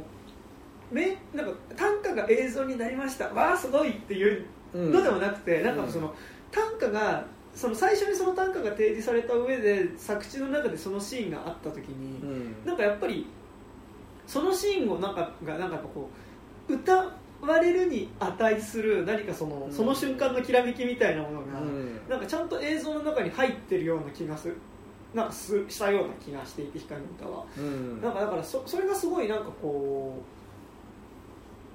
初めてだったなとかなんか映画を見ていてそう思うことがなかなかなかったのでなんか最初にその短歌で歌われた情景だったりが映像になった時に、うん、なんか同時にあこれを歌にしようって思うほどのエモーションの高鳴りみたいなものが、うん、なんかやっぱその絵面だけの中にちゃんと存在したような感じがしてそれの歌はなんかそこがすごいなと思ってそうだねなんか確かに、うん、いやなんか不思議な感覚だったんだよね多分俺それはポレポレで見たと思うんだけど、はいはいはいうんあれもだってさ2時間半とか結構長いです、ね、167分だったっけなんかね割とあったけど全然なんか、まあ、長さとかそういうのは全然気にならずいや普通に見てて気持ちよかったんだよね、はいはいはい、心地いいとか時間がその、はいはい、なんかそうかあなんか全然苦じゃないですけどずっと見てたいなみたいなふわふわしてたな俺なんか、うん、あのリズムなんか良かったんだろうねあの4編魚自体は4編だ6編だっけいや6編だった結構あると思ってたんだけどね今調べますね、うん、なんか結構長かったなみたいなあまあなんかじゃあ1人30分ぐらいあるのかなでもそれこそ今なんか柴さんが言ってたみたいにいやわかんない俺の勘違いやっぱりなんすかこの時間がずっとなんか時間の豊かさみたいなのがある監督だなっていうのそうだからもう正直別に4つでも6つでもいいんですけどでも良かったですよだから、ね、うんいやでもなんかあどこに書いてあった、まあ、ちょっとフィルマークスであらすじを見てるんですけどあでもなんかあんま書いてないなそこまで書かないのかないくつの短歌からみたいなことはまあまあ書いてないかないいんじゃないですかあ4つですすいません4つです、ね、やっぱり4つの短編でした4つだよね、うんうん、4つか、うん、ですねうんそうだねなんか不思議な感覚その春原さんとまあなんかね、から3、4年経って、あ、2017年ぐらい撮ってるんだろうな、うん、多分なんかでも、そのなんか今回、春原さんの歌を見て、うん、まあでも明確にその光の歌と同じように短歌が割と映像になってるシーンがあるんですけど、うん、なんて短歌でしたっけちょっとそれ調べたいな、うんそのタイトルじゃなくてリコーダーがなんとかみたいなやつあなんかなんか受け取り人不明のなんとかを見つつ聞く春原さんのリコーダーみたいなあでもそんな感じの歌だったと思うんですけど、まあ、なんか今回はだからその1首だけうん、光の歌が4首だったのに対して、まあ、1首だけで1首だね1首ででもそうね、あの時間で2時間ぐらいか、うん、ちょっとパッと出てこないからいたいな、まあまあまあ、でもすごいなんですかでも光の歌が面白いの方がいわゆるちゃんと面白いな、うん、だともちょっと思ってて、うん、っていうのはなんか結構やっぱりそのこうあんまりいわゆる物語的な面白さみたいなことを、うん、なんか僕原田さんの歌はなんか面白い映画ではないと思っていてまあ面白くはないんじゃないうんなんかそのやっぱりよくフィルマークスとかで言われてるのはその喪失の時間だとか、うん、まあ説明がないとか、うん、なんかそれなりの解釈でじゃないけどまあでも見てればそのなんとなく通じるとこはつながるとこっていうか分かれるとこもあるけど、全然でも俺もその比べたら光の歌と比べるわけじゃないけど、はい、全然未だに分かんないところ、一瞬ちょっと寝た歌詞もありますから、ね、正直あれと思って寝ちゃったとこもあったから、うん、だからなんだろうね、流れる時間ではあったけど光の歌とちょっと違う時間軸だよね、俺の中では心地よかったけど、なんか、はいはいはい、まあ、寝るのが別に悪いわけじゃないんだけど、はい、結局なんかそういうふうにもなるぐらいなんか怒らない、怒ることは怒ってるけど、うん、自分の中ではまだ怒ってないというか、うん、なんかその面白いわゆる物語的な面白さみたいな、うん、物語的な仕掛けとかがそんなにないっていう、仕掛けがないというか、まあ、なんかそっちにはない気がするんですけど、なんかでも、ね、時間そこで流れていく時間自体の豊かさみたいなものが、うん、まあ、めちゃくちゃある映画だなというか、なんかそのシーンごとでのコミュニケーションだったりとか、なんかそこで誰が誰のことを思って行っている仕草だったりするかっていうのが、うん、明確には示されないけど、うん、なんかこうそのシーンだったりカットを積み重ねることによって、うん、まあ、なんとなくそこでその登場人物が思ってる感情みたいなものだったりとか、うん、っていうものがなんかこう割とその明らかに絵の中に、うん、こう明確にセリフとかで示される形ではなく感情みたいなものが映ってたりするっていうことの豊かさが、まあ、なんか結構あるなっていうのは、なんか春原さんは見ていってそうだね、時間が経つごとに積み重なっていくというものっていうのはあったかもしれないね、確かに。だから本当に逆に言うと説明がない分、その例えば、うん、あの道に迷ってる女の子、はいはいはいはい、歩くあの横編でなんか拾えたんだけど、はいはい、1分ぐらいこういうカットだったんだね、橋がそう川がこう、あ、そう、なるほどなと思って、でその後なんかその女の子がなんかその目的にたどり着いて、なんかカメラ撮っていいですか、ちょっと涙ぐんでたような気がしたんだけど、うん、結局そことの、あの主人公のことのつながりは本当になかったと思うんだけど、うん、結局あれもなんだか分かんないけどね、うん、なんか説明はされないんですよね。されないよね。だからいろんな人出てくるじゃん。おじさんとおばさんとかは分かりやすいからいいけど、うんうん、友達とかさ、途中であの一緒にそれこそ船乗る、はい、最後の方に出てくる子とか、出てくるのは小竹向原と成績桜川ばっかだから、そこからあそこに通ってるんだってその時間軸、そこは考えたけどね。通いづらいな。結構遠いな。そうそうあれ3回ぐらい乗り換えんだっけと思いながら。うん、なんかでもそのこれも面白かったな。こうしてるコミュニケーションとか。うん、なんかこう行動自体は画面に映るんですけど、うん、なんでそれをしたかとかその時の動機みたいなことみたいなのは、うん、まあ、ほぼ説明はされない、あの、うん、感じさせるぐらいではなんとなくこっちに察するぐらいな感じではあるんだけど、そうね、なんか明確にそれをでも言わないことによってこう生まれている豊かさみたいなものっていうのがやっぱ結構あるなっていうのは、うん、そうね、豊かさ、そうな、その積み重ねの時間なのかもしれないなと思った、うん、自分の中で、うん、もうそうだし問われてるわけじゃないけどね、うんうん、この中で行われてることっていうのは、その、うんうん、ちょっと今あらすじ読みます。あらすじもでもまあこれぐらいの話だよなって感じなんですけど、うん、今一応これフィルマークスに載ってる春原さんの歌のあらすじです。あらすじ、美術館での仕事を辞めてカフェでのアルバイトを始めたサチ24歳は、常連客から勧められたアパートの部屋に引っ越しをする、うん、そこでの新しい生活を始めたサチだったが、心にはもう会うことのかなわないパートナーの姿が残っているっていう風にあらすじで書いてあるんですけど、うん、正直これもあ、そうだったんだって感じですよね。まあそうだね、まあ、年とかともその パートナーであったとか、うんはいうん、ただその使われてたあの家、はいはいはい、住んでるのが小竹向原だったと思うんだけど、はいはいはい、あそこはそれこそ杉田さんの本当 そのネタ元になった人の知り合いが直前まで使ってた、どっか行くからっていう部屋をそのまま仮にそこで撮ってたんだって、でそれをあの舞台挨拶で言ってたの、はははは、だからあれは別にロケ地とかじゃなくて、そこからこの辺りが始まったところはあるんで、しばらく何回しかいなくなるからって言われて、じゃあここを軸になんか作ってみようかなって、さっき言ったように北海道で撮れなくなった話を急遽そこで練ったらしいよ。すげえそこでずっとネット前に本書いて、最初は杉田さんそこでそうだからあの成績まで行く道すがらっていうのは関係なく、はいはい、あそこにならざるを得なかったかもしれないけどね。なぜ小竹の駅が出てくるの、こんなに 2,3 回出てきたかな、駅前の待ち合わせ、あそこしか出てこないんだけど、あれと思って、そうそうそうそう。だからその美術館でバイトしてたのをやめたとかいうのも、うん、なんかおそらくなんか、まあ、東京の実在のものを言って しまえばなんか 世田美で働いてた設定らしいよ。はあ、はあはあ、世田美美術館。そう砧公園があるところが、はい、でかいところ、うん、みたいですよ。多分かつての同僚みたいなのがなんか多分急に辞めちゃったからみんな心配してるよみたいなことを、うん、まあなんかこう2人で遊んでる時に、うん、なんかまあお茶してる時にそういう話をするっていうところがあるんですけど、でも、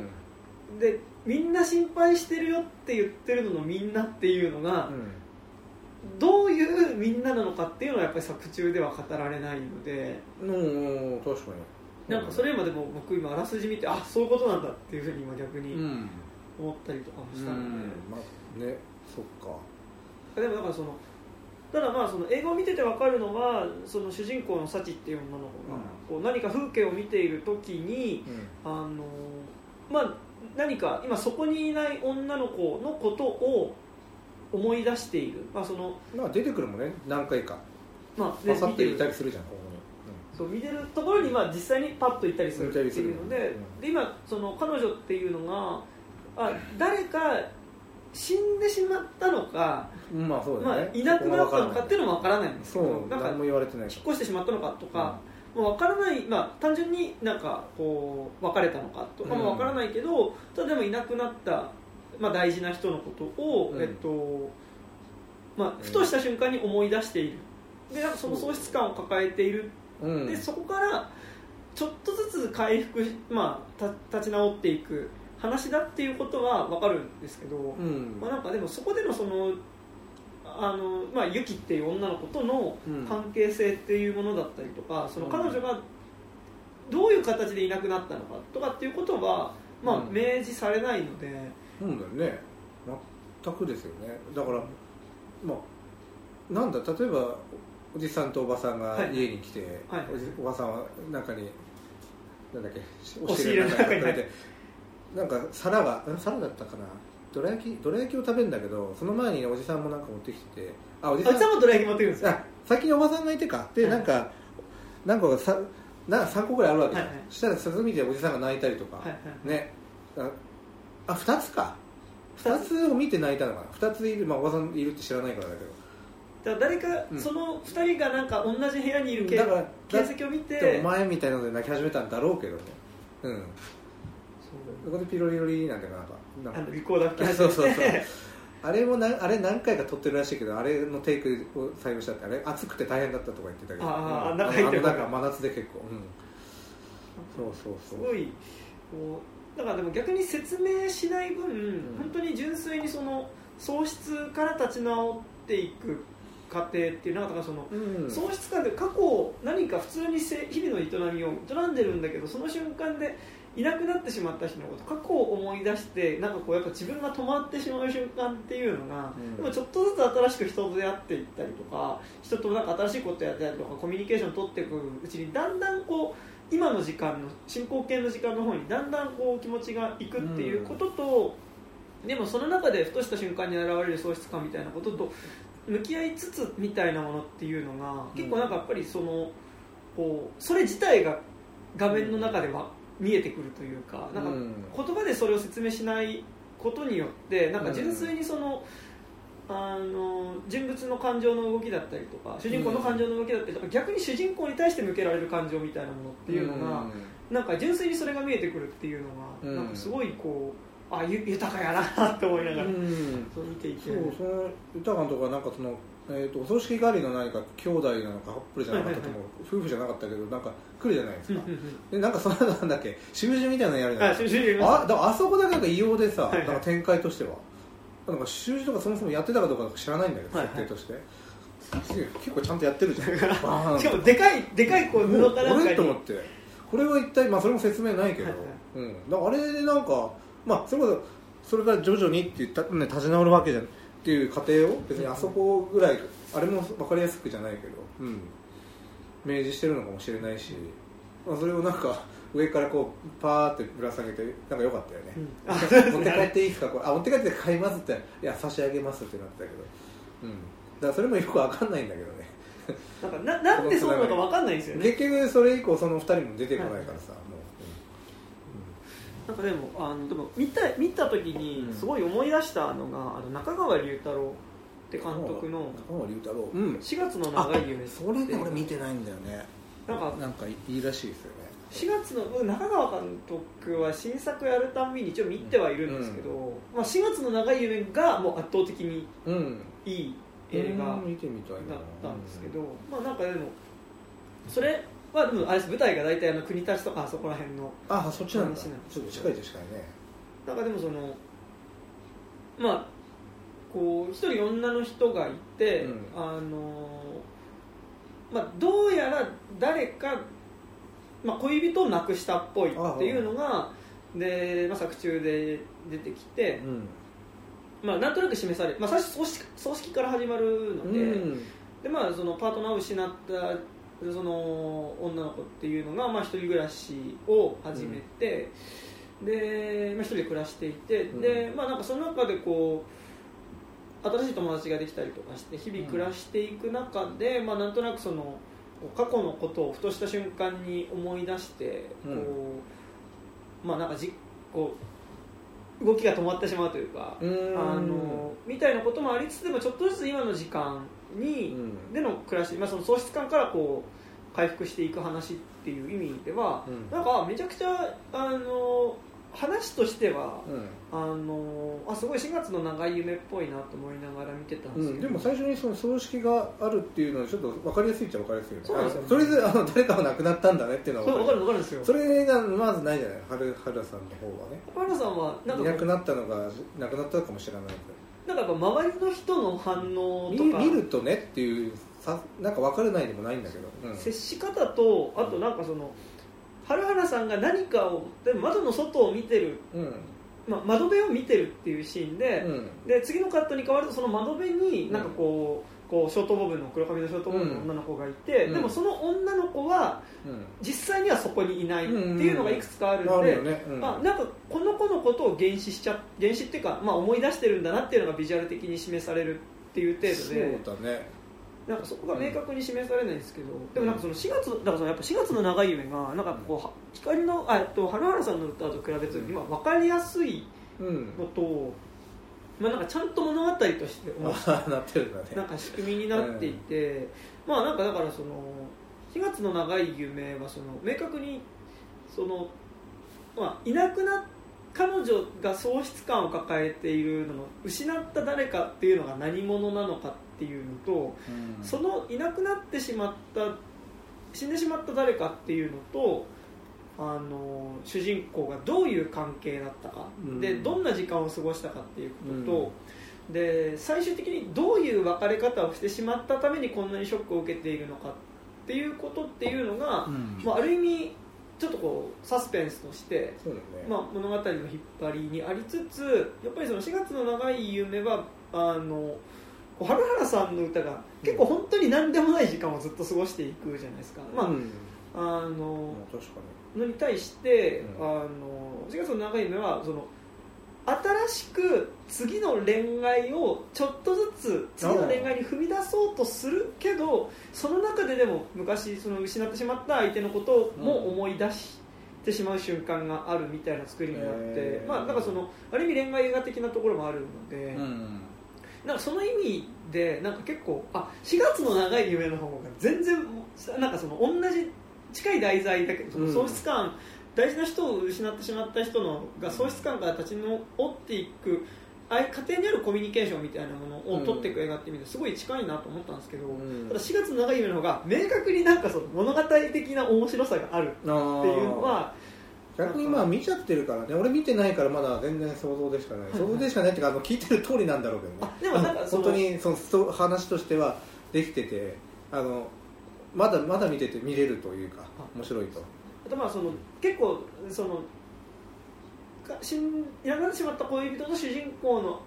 間にどういうことがあったかっていうのがやっぱりその一番そのある種サスペンス的に、うん、結構まあ実はこういうことだったんだっていうのが一個あるので、うんっていう意味ではやっぱそういうちょっと物語的な仕掛けでの面白さっていうのがあるんですけど、こうでもなんかだからなんですかね。でも4月の長い夢は逆にそれを言わないことによって成立してる豊かさみたいなのがなんかすごいある映画だなと。なんかよりやっぱコミュニケーションだけが浮き上がってくる感じというかはなんかすごいしましたね。なんかだからどっちがいいとか悪いとかではないんですけど、ちょっとすごい逆に言うともう気になってきました俺は。あ、4月の長い。いやいやちょっと見てみたいですね。なんか今回年僕なんか割とベストとかそれぐらいな勢いで4月の長い夢はすごい好きでしたね。いつ公開してたのそれ？多分2018とか7とかそれぐらいだと思うんですけど。そうか。なんか見る機会があれば見てみたいけど。まあすごい良かったですね。中川さんの監督時代俺そんなに見てないかもしれないな。そうか。なんか私は光を握っているとか。松本。ほのか松本ほのかはいはい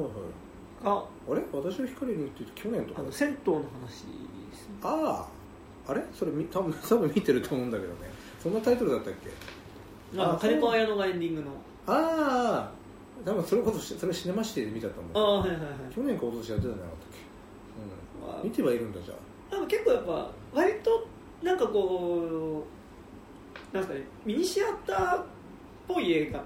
邦画とかって結構なんかよりそのコミュニケーション自体を描いたりとかするような作品を意識するんですけど、まあ作品もよりますけ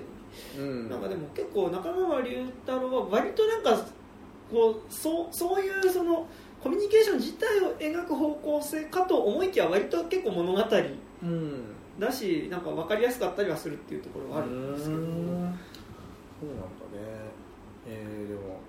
それはちょっと気になるな。しかも国立あたりがっていう。そうだからそれもだってさ光の歌も国立どっか国立あたり使ってなかったっけね。でもなんか23区じゃない東京ですよね。だから常に西の方なの。西東京とか、いやそうだよね。今回は成績だけどさ。そういうことは一つの歌は吉祥寺とかもちょっと出てきましたね。あらそうなんですね。どっかで見たいね。なんかこれ白く終わったらその配信サイトのやつ教えます。なんかもしかしたらまた見れるかもしれないです。じゃあ一応教えていただもらおう。あれですね。原原さんの歌。いやだから本当はいや、もう一回見に行こうかなと本当は思ったけど、まあ、結局行ってないけどね。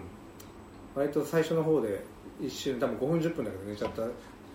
ころもあって、今それも含めて別にいいかなと思ってるんです。まあ映画俺結構いろんなところ寝たりするから多分山田君もそうだと思うけど別に面白くても寝る時もあるし、だから寝る映画イコールダメな映画ってわけじゃないですね。つまんなかったからとかじゃないんだけど、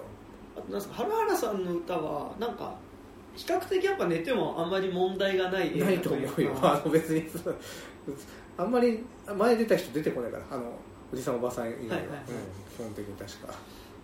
すごいなんかめちゃくちゃいいなと思う。さっきその逆光の時もちらっと言ったんですけど、なんかその何かを見てるっていう仕草がめちゃくちゃ多い映画だなと思ってて。そうだね。いや俺はその人とかじゃないけど、主人公でサチでね、なんか暗くなった部屋でなんか窓かなんかこう揺れるカーテンがなんかこういう感じで見てる1分ぐらいあったかもしれないけど、あれが良かったんですよ。あそこすごい良かったですよ、ね。あそこすごい、それはすごい。だから何か見てたらそれもそうだと思うんだけど、あれ良かったね。あの暗さと。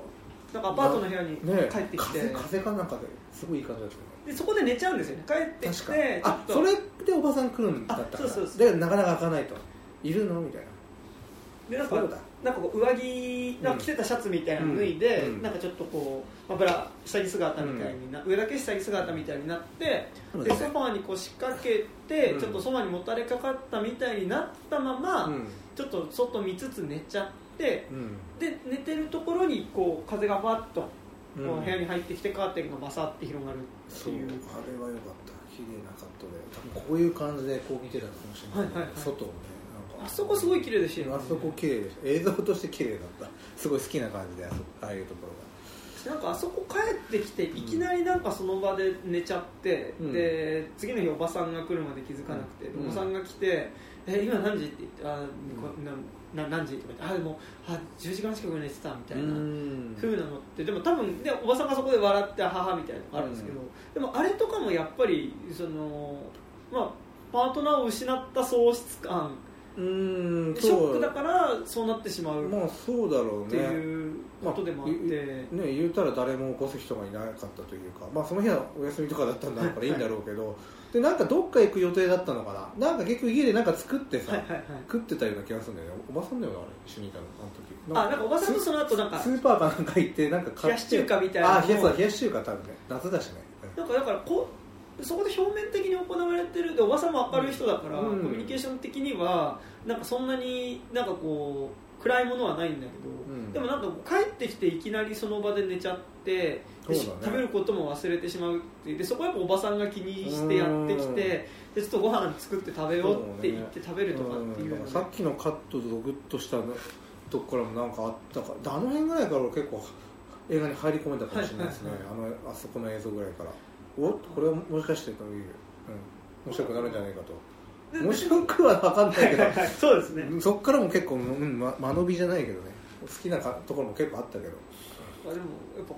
う分かりやすくするんだったら、そこでおばさんがなんかやっぱそういうことを聞いたりとか、そうだね、分かりやすく映画としていくなり結構そうじゃん、分かりやすくなんか一言が言えるよね、あの辺ぐらいから。でも一切やっぱそれ言わないで、なんかやっぱなんかこうシーンの積み重ねでなんとなく観客もあ、なんかそういうことなのかなっていうのを察していくみたいなのが、うん、まあなんかすごいこう察することによって、うん、なんか感情とその感情に寄り添おうとする人みたいなものが、うん、よりなんかその際立って見えてくるっていうのがやっぱなんかすごい豊かさだなっていうのが、うんうん、そうだよね。だからそれ確かにそこから徐々にそのいろんなことがあって、いろんな人に会って、うん、最後河口湖か、最後の方だけどね、はいはい、もうハッシュトンジャーゴンのおじさんと一緒にあの最後の一言だよね、はいはいはいはい、あのバイクの背中で言った、はいはいはい、だから本当になんかいろいろあったんだろうけど、はいはい、うん、なんか大丈夫だよみたいな言ってた、はいはい、もう大丈夫だからっておじさんもちょっと5秒ぐらい遅れて、うんみたいな感じで、はいはい、多分2なんか環7とかだと思うんだよね、東京帰ってきてから、はいはいはいはい、あの感じはなんかもうね、特に会話するのでもなくツーリングみたいな土砂降りになってさ、土砂降り、あれ本当に土砂降りだったのか、多分セットをかかせられないと思うから、はい、あの人に予算だよね、本当に降ってきたんだろうな、雨がで着替えて、うん、カッパ着て、カッパも急遽買ったかもしれないしねなんかそう分かんないけどね。でもなんかやっぱこうで、あそこでやっぱその湖をずっと見つめるっていうのだったり、うん、あと海を見るとか、あとなんかこう美術館のシーンとかでなんかこう窓ガラスの向こうにある暗闇をずっと見つめて2人でしゃべるとか、うんうん、まあ、なんとなくこう向こう側に彼岸というか、そう、ね、あの世みたいなものが結構意識されるカットっていうのは結構やっぱりあったりとかはしていて、そうね、まあ働いてる、あの店、まあ、川の前ではあるけど、はいはいはい、うん、あの喫茶店もあそこちょっと話飛んじゃいましたけど、あそこ本当にああいうなんかね、映像上映展みたいなのやってるみたいで、なんか夜なんかこうやって見るシーンあったりし、なんか映画の中で、はいはい、なんか外から映像あれ実際やってるらしい、なんか普通にベタなニューシネマパラダイスとか、はいはいはい、上映とかしてるんだって。へー、畑向かいから、いや、違うんですよ、あの成績で働いてるカフェのきのこ屋かな、はいはい、あそこそういう店らしい。でもきのこ屋のきのが多分あれシネマの多分きのですよね。あ、きのシネマとかのきのか、なんかあのそういうこと、あれでした、お店の入り口にあるのが KINO だった。あ、違う、あ、多分だと思います。なんかキノコの形した停車機みたいなのが入り口のカフェの入り口になんか看板がそうだったので、うん、多分なんかそういうとこなのかなみたいな、うん、だからまあそもそも、まあ、普通に杉田さんが常連だったのかなんからっていうことだけらしいけどね、あそこの店を使った、はいはいはい、あれもだから入れたかったんじゃない、意味とかじゃなく通じなくても多分、はいはいはい、普通にいたお客さんを取っただけかもしれない、そこにいた人たちは、うん、ああいうことやってるみたいね、まあ、話飛んじゃったけど、そうすごい見てるシーンがすごい多いなと思ってて、だって最初のファーストカットが確か川を見てる、上から見てるだったかな、なんか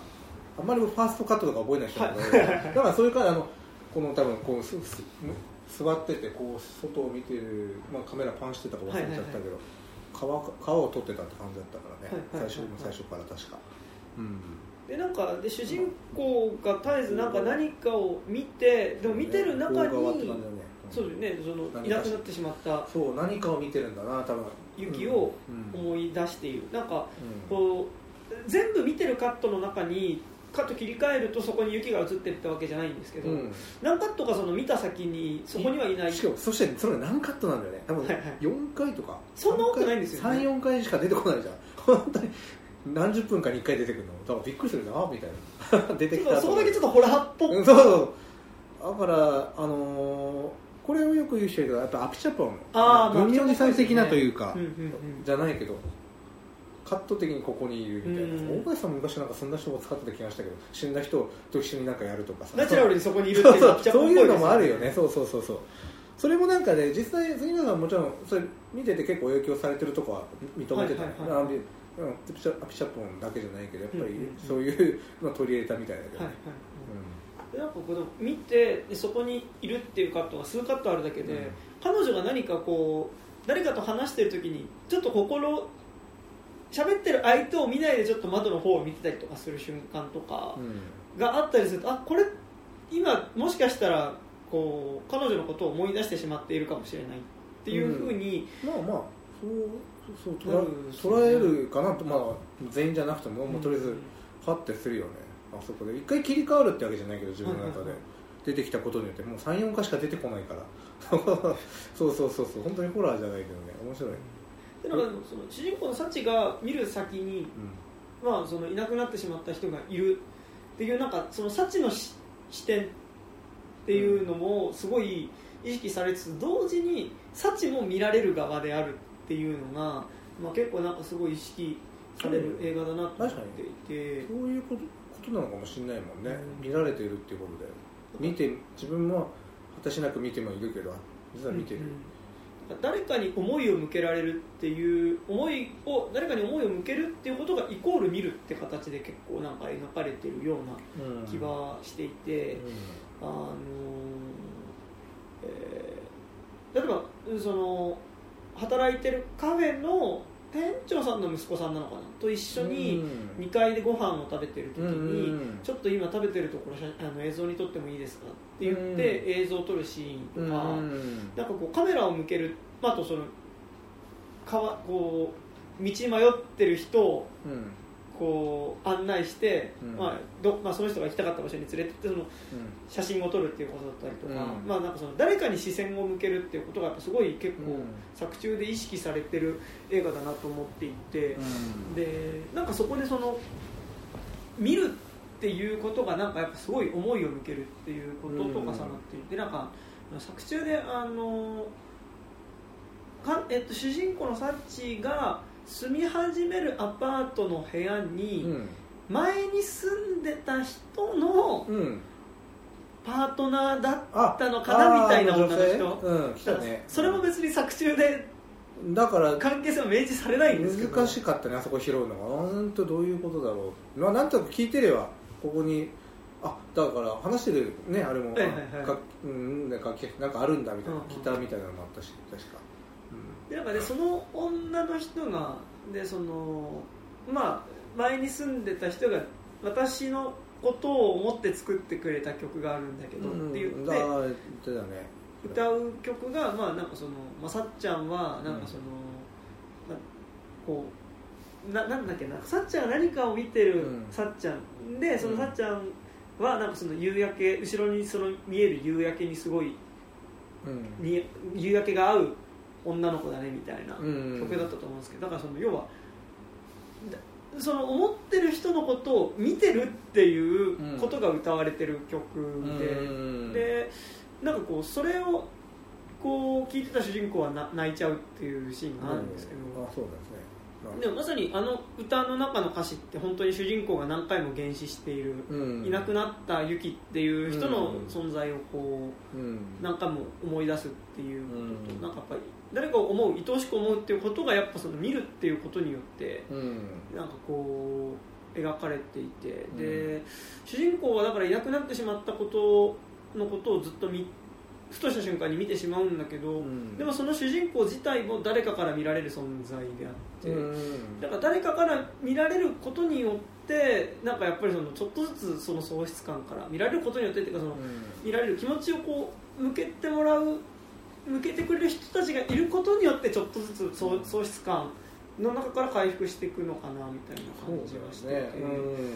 それとやっぱラストシーンがその、まあ、北海道に行って、うん、友達と2人で北海道に行って、うん、でおじさんとおばさんがそこに行ってだから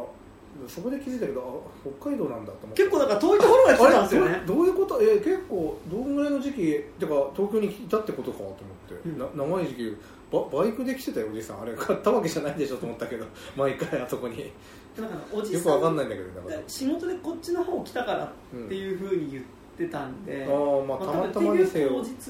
でなのかわかんないですけど、うんうんうん、で多分で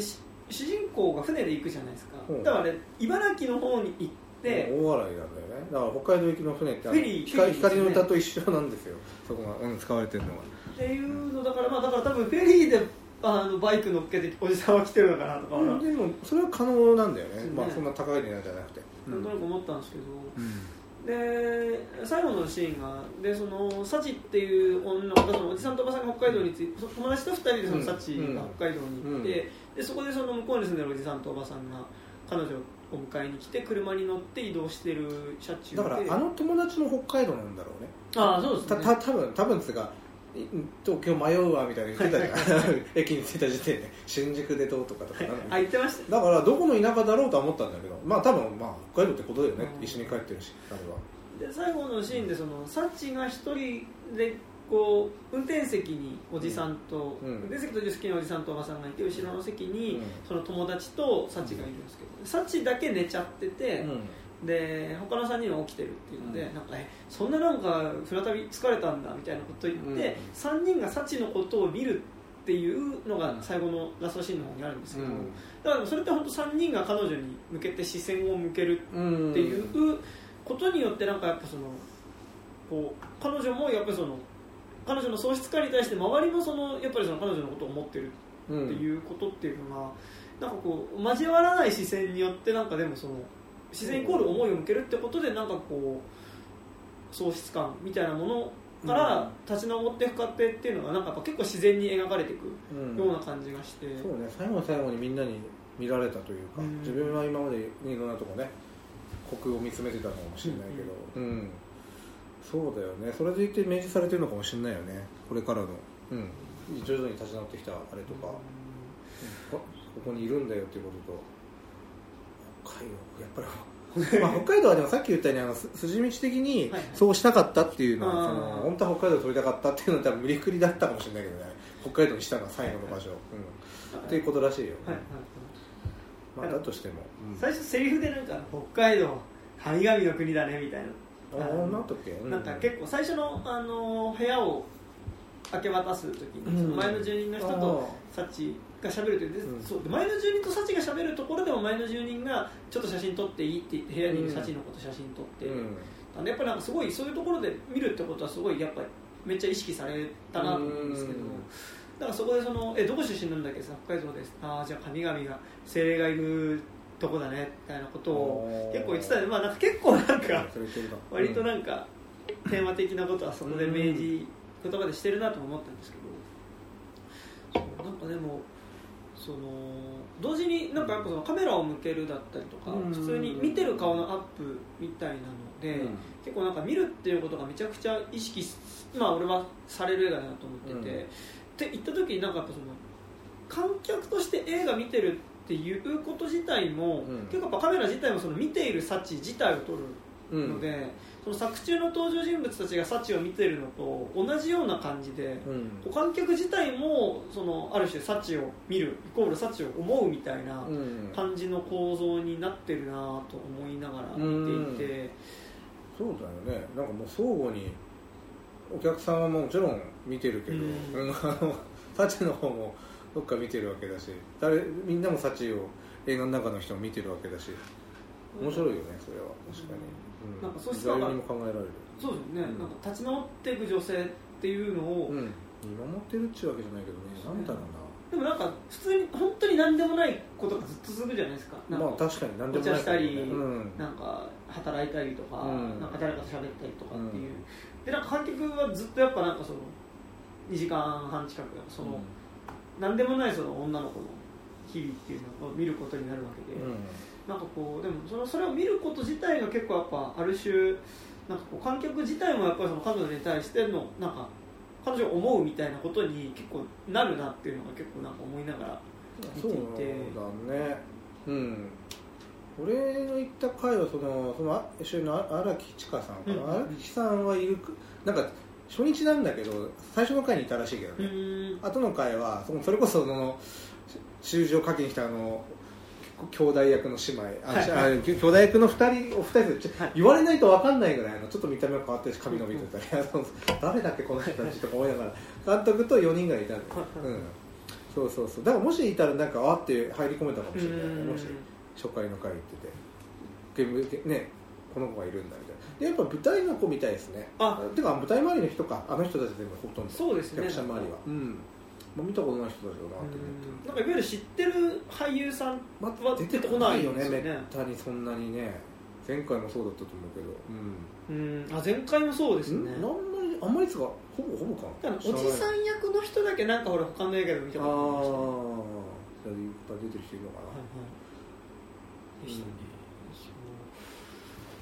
なんかでも結構でも実はなんかでも杉田監督はでも描いてるものを一貫してる気はしていて、うん、なんかその光の歌と第4章でなんかやってたことというか、うん、あの北海道に、うんうん、で死んだ お母さんでしたっけ、おじさんかなんかの、うん、が撮った写真に写っていた場所を巡るみたいな旅をする、そうだったような気がするな。女の子の行くんだよねについていく、うん、確かになんか死んじゃったおじさんかお父さんかなんかが残したカメラがあって、うん、そのカメラに写ってた写真をまず最初なんか、うん、函館かなんかで現像して、うん、でここに写ってる場所って行けますかっていうので、うん、その写真屋さんの人がじゃあ俺地元だから案内するよって言って、うん、一緒に行くみたいな話だったりするんですけど、うん、なんかこう喪失、誰か大事な人を亡くした人っていうのが、あ、その、うん、喪失感に向き合っていく過程みたいなものに全く関係ない第三者が関わる、うんっていうのを結構なんかずっと杉田監督はやってる気がしていて、一つの歌がまさにそういう話だったんですよ。あ、一つの歌もそうなんだね。やっぱりそこ一貫してんだろうね。10年ぐらいも経ってて、多分映画の3本だけど、そう、うん、逆にその失った側のやっぱより視点から、一つの歌は結構その原原さんの歌の真逆で、うん、まあ、その写真を撮ってる男の人っていうのが、うん、まあそのまあ、出会った女性と、まあ、一緒に過ごしている時に、うん、まあ、彼女にとって大事だった人の写真を彼が撮ったことがあってっていう形で、その全く関係ない第三者っていうのがその喪失感を抱えつつなんか日々暮らしてる人のところになんかこう関わっていくみたいなのを一つの歌でもやってたんですけど、うん、結構なんか春原さんの歌はその真逆というか、うん、なんなら例えばその春原さんの歌でいうと途中で出てきたそのこれちょっと課題でちょっと必要なんでちょっと食べてるところを映像撮っていいですかって言ってた、うん、なんか男の子に近いようなポジションの人が主役になってるのが一つの歌だったんで、そうか、なんか真逆な感じはありましたね、うん。でも一貫としてるところもあるんだろうね。杉田さんのこの考えてること、うん、そっか、パンフレットな買えなかったかな、やっぱり。もう一回行こうかな、どっかで。なんかでも収録稿が全部入ってましたね。うん、台本がらしいよね。そうそう。なので結構なんかすごい。それが資料みたいになればまだね面白い話ができたかもしれないね。児玉瑞希さんとかの、うん、ルポっていうかエッセイみたいなのとかの中に入っていたので、結構重厚な作りでなんかしっかり作ったみたいなこと言ってたから、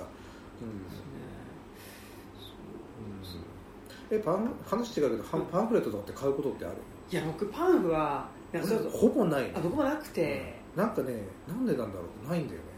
うん、よっぽどなんか読みたい人、ライターの人が書いてたりとか、うんうん、本当に純粋に買うっていう時はなんかよっぽどなんかその、まあ、内容が充実してるか、うん、なんかちょっと買って読まないとなんかその、うん、そういうサブテキストみたいなものが結構欲しいなみたいなのだと、うん、よっぽど分かんねえなみたいな時は買ったり、なんかそれこそ去年はマトリックス・レザレクションとかだとなんか割と用語集みたいなの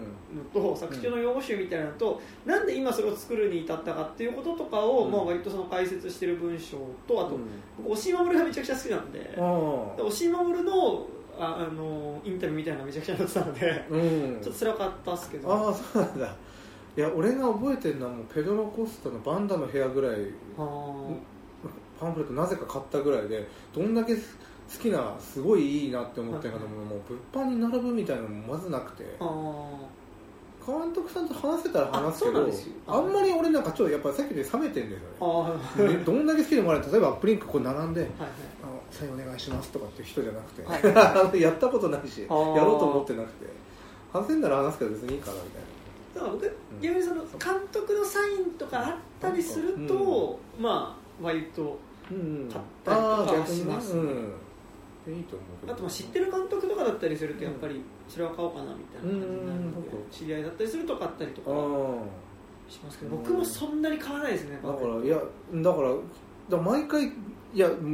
んなところで気になってたものがいっぱいあったけど、はい、結局何も買ってないからね。バンドの部屋なんか15年以上前からもしかしたら。対策っぽい映画のは特に買ってないです。特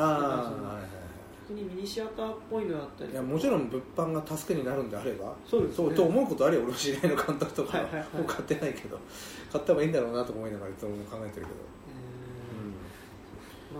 うん、なんかすごい今回見てて、なんか一緒に見に行った中村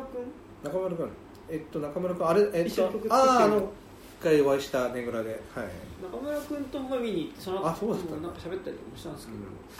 かでもなんか、まあ、それちょっと中村君と話した内容ともちょっと違うんですけど、うん、なんかすごいめちゃくちゃ見るっていうことを、さっき言ったように見るっていうことをすごい意識してる、なんかそれがすごい見るっていうのが特に今作なんかやっぱ意識的な作品だなって思ったんですけど、うん、でもなんかやっぱそのなんかセックスの匂いがしないというか、まあ確かにないよね。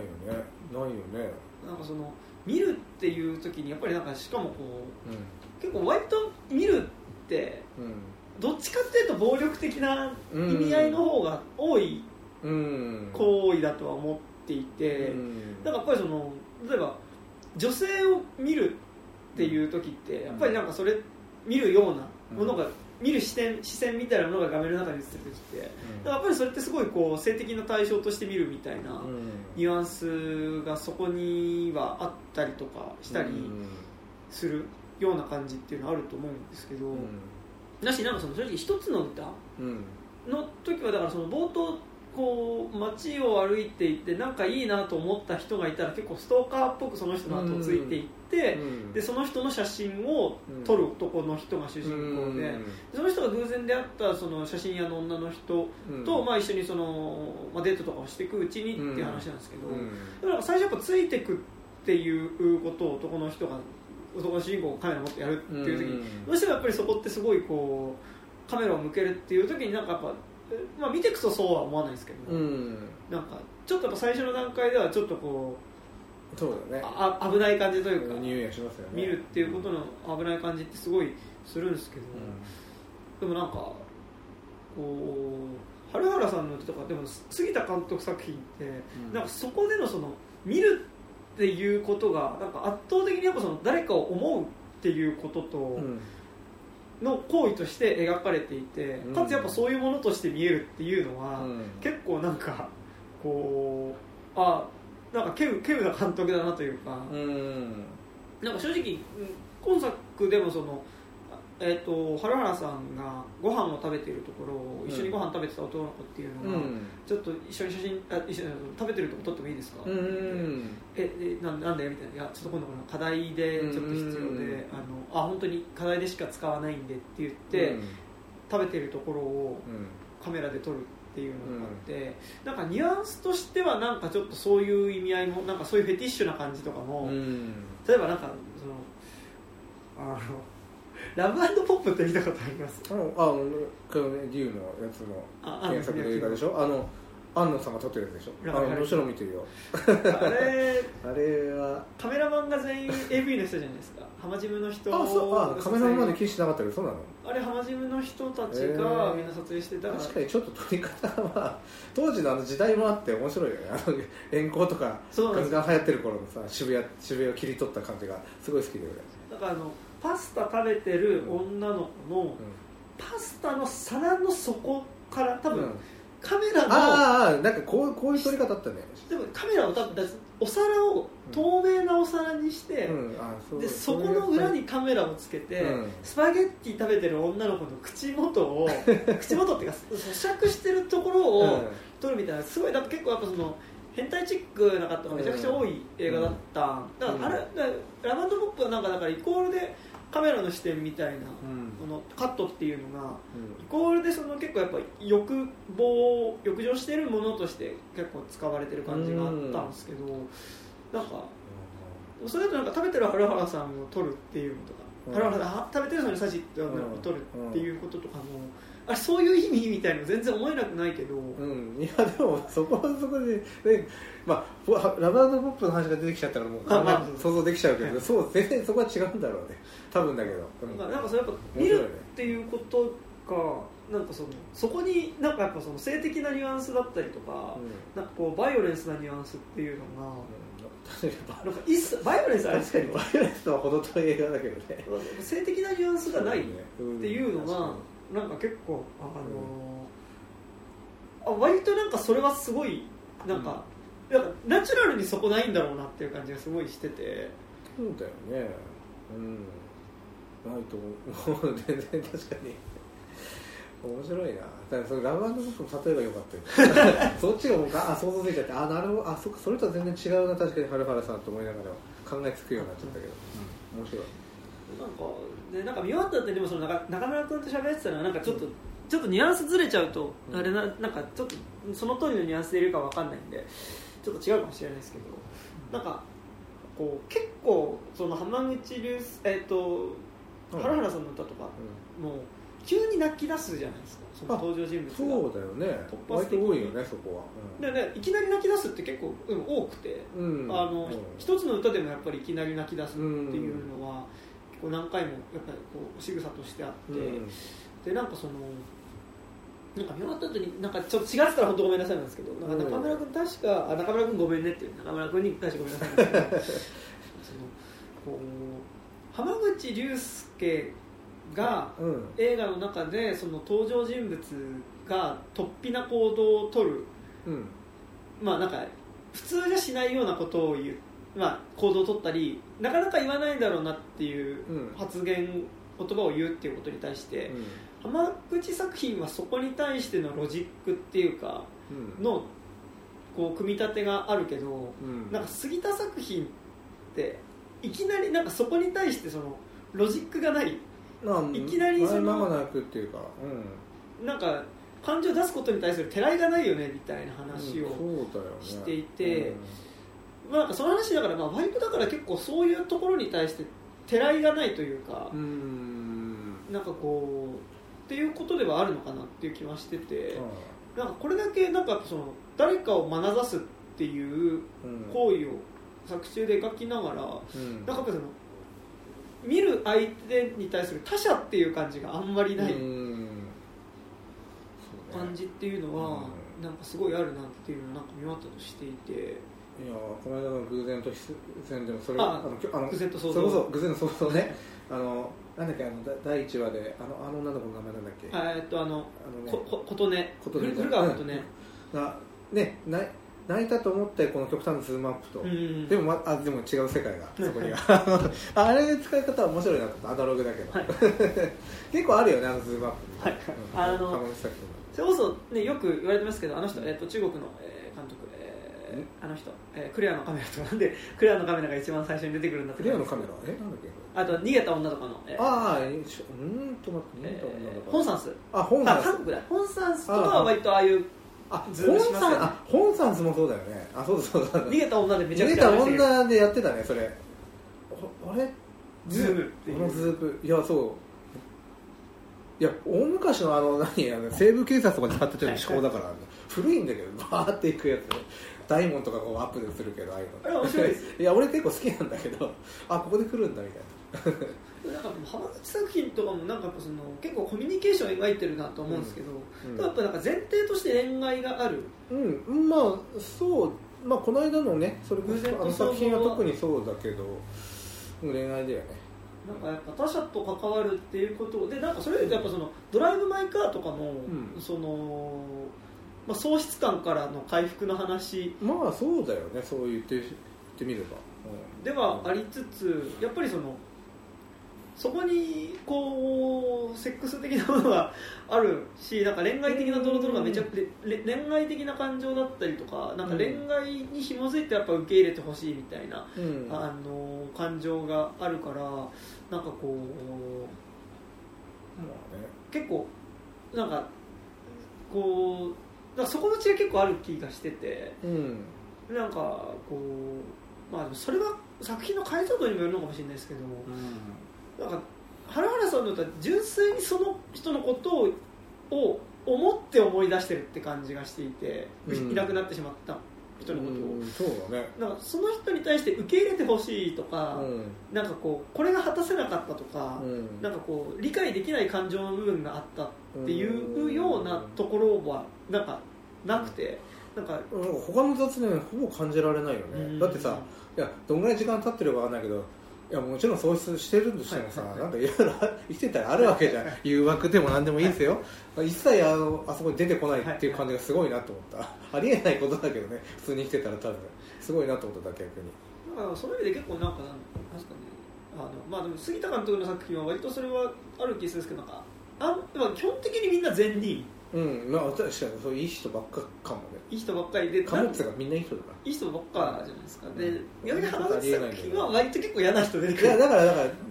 らストーリーができ面白い、だからつながってくるんだけど作りやすいというか、悪い人出てこないとなんか難しいよね、ずっと今もの脚本いい人だけの脚本って大変だなと思ってるけど、俺はだからこう、まあ、杉田作品すごい好きなんですけど、なんかそこはあるなと思って、なんかでもいい人しか出てこないなってのもありつつ、なんかでもオズ作品とかと比べるわけだけどあんまり悪い人出てこない、それは昔の日本だからじゃないけどね、オズさんと比べてる人は今回いなかったけどね、うんまあ、オズさんでも冷たい人出てくるじゃないですか、やっぱ結構東京物語とかも結構、うんそうだね、時代もあるのかな、あと何でしたっけ、あれとか結構ひどいと思いましたよ、なんかあれ旅芸人の一座の話、おじさんでそんなのあったっけ、旅芸人の話なんてあるのか、地方巡業するこう大衆演劇の話、いや俺見てないのかな、なんだっけな、それは陶器です、でカラーのやつで、あ最後の方のやつだ、あれだ、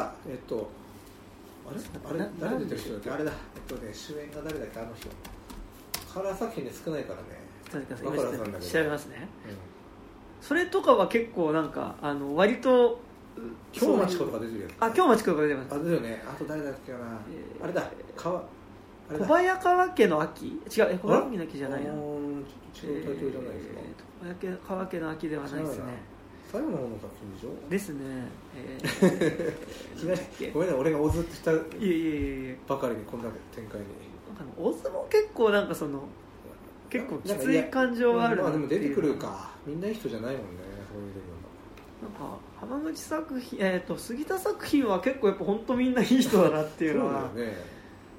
そうこんなにいい人だらけの世の中ないよって思いながら映画だから見れるけど、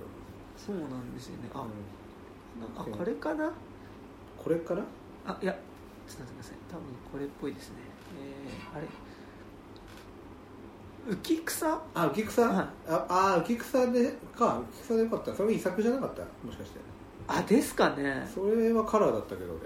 それ旅芸人とかの話だったっけ、なんか昔の時代設定だったの覚えてるんだけど、地方巡業をするような一座の中で、うんまあ、割とこうその中での割とこう、うん、何人かに手を出しちゃう座長みたいなの、うん、男性の主演じゃないけど誰だっけ、あれでしょ中村男児を、京町子、若尾彩子、ああ若尾彩子やっぱ出てんだよね、あまあ龍智秀も出てますね、ああやっぱりね、若尾彩子、あオズ映画で若親子出てますね。おお、増村さんのとこばっかり結構出るけど、ね、ああそうですね、あの人はねお抱えだったかわかんないけど、そう、うん、まあ、すみません話が飛んじゃうんであの監督の名前出すとまあまあまあでも確かにいい人がそろ、うん、ネガティブな感情があんまないのっていうのは、いい、それだけでもそのいい悪いちょっと悪い人もいい人にならざるを得ないぐらいの状況なのかは分からんと思うからね、うん、優しくせざるを得なかったのかなんかでも分かんないけど、だから意図してなんかそういうなんか優しい人しかいない特別な世界を作ろうとしてるとかっていうよりは、うん、例えば天然でそうなんだろうなっていう感じが結構していて、あの人のそっか中の世界がいきなり泣き出すとかっていうこととかもなんか割となんか天然でそういう感情の表出の仕方を取ってるのではみたいな気もちょっとせんではないっていう確かにね、俺の中じゃそれあれはないけど、はいはいはい、そういうふうなこともあり得る世界があるんだろうな、多分杉田さんとかの中にはああいう人が周りにいたのか分かんないけど、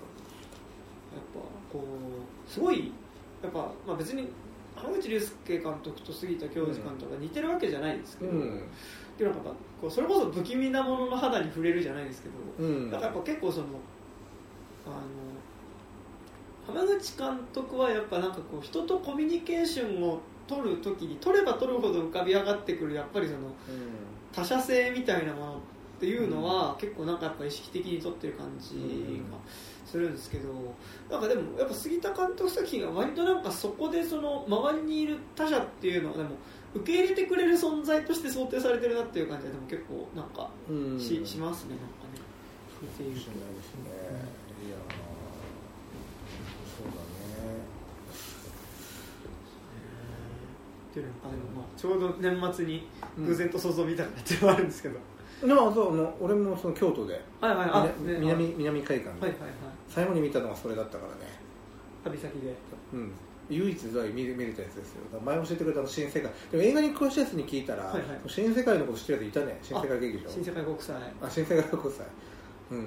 てみたい、今度こそじゃあ行ってみようかな。あそこら辺の通天閣周りの映画館はいいっすね、うん、あとそこだと日劇東映っていう、うん、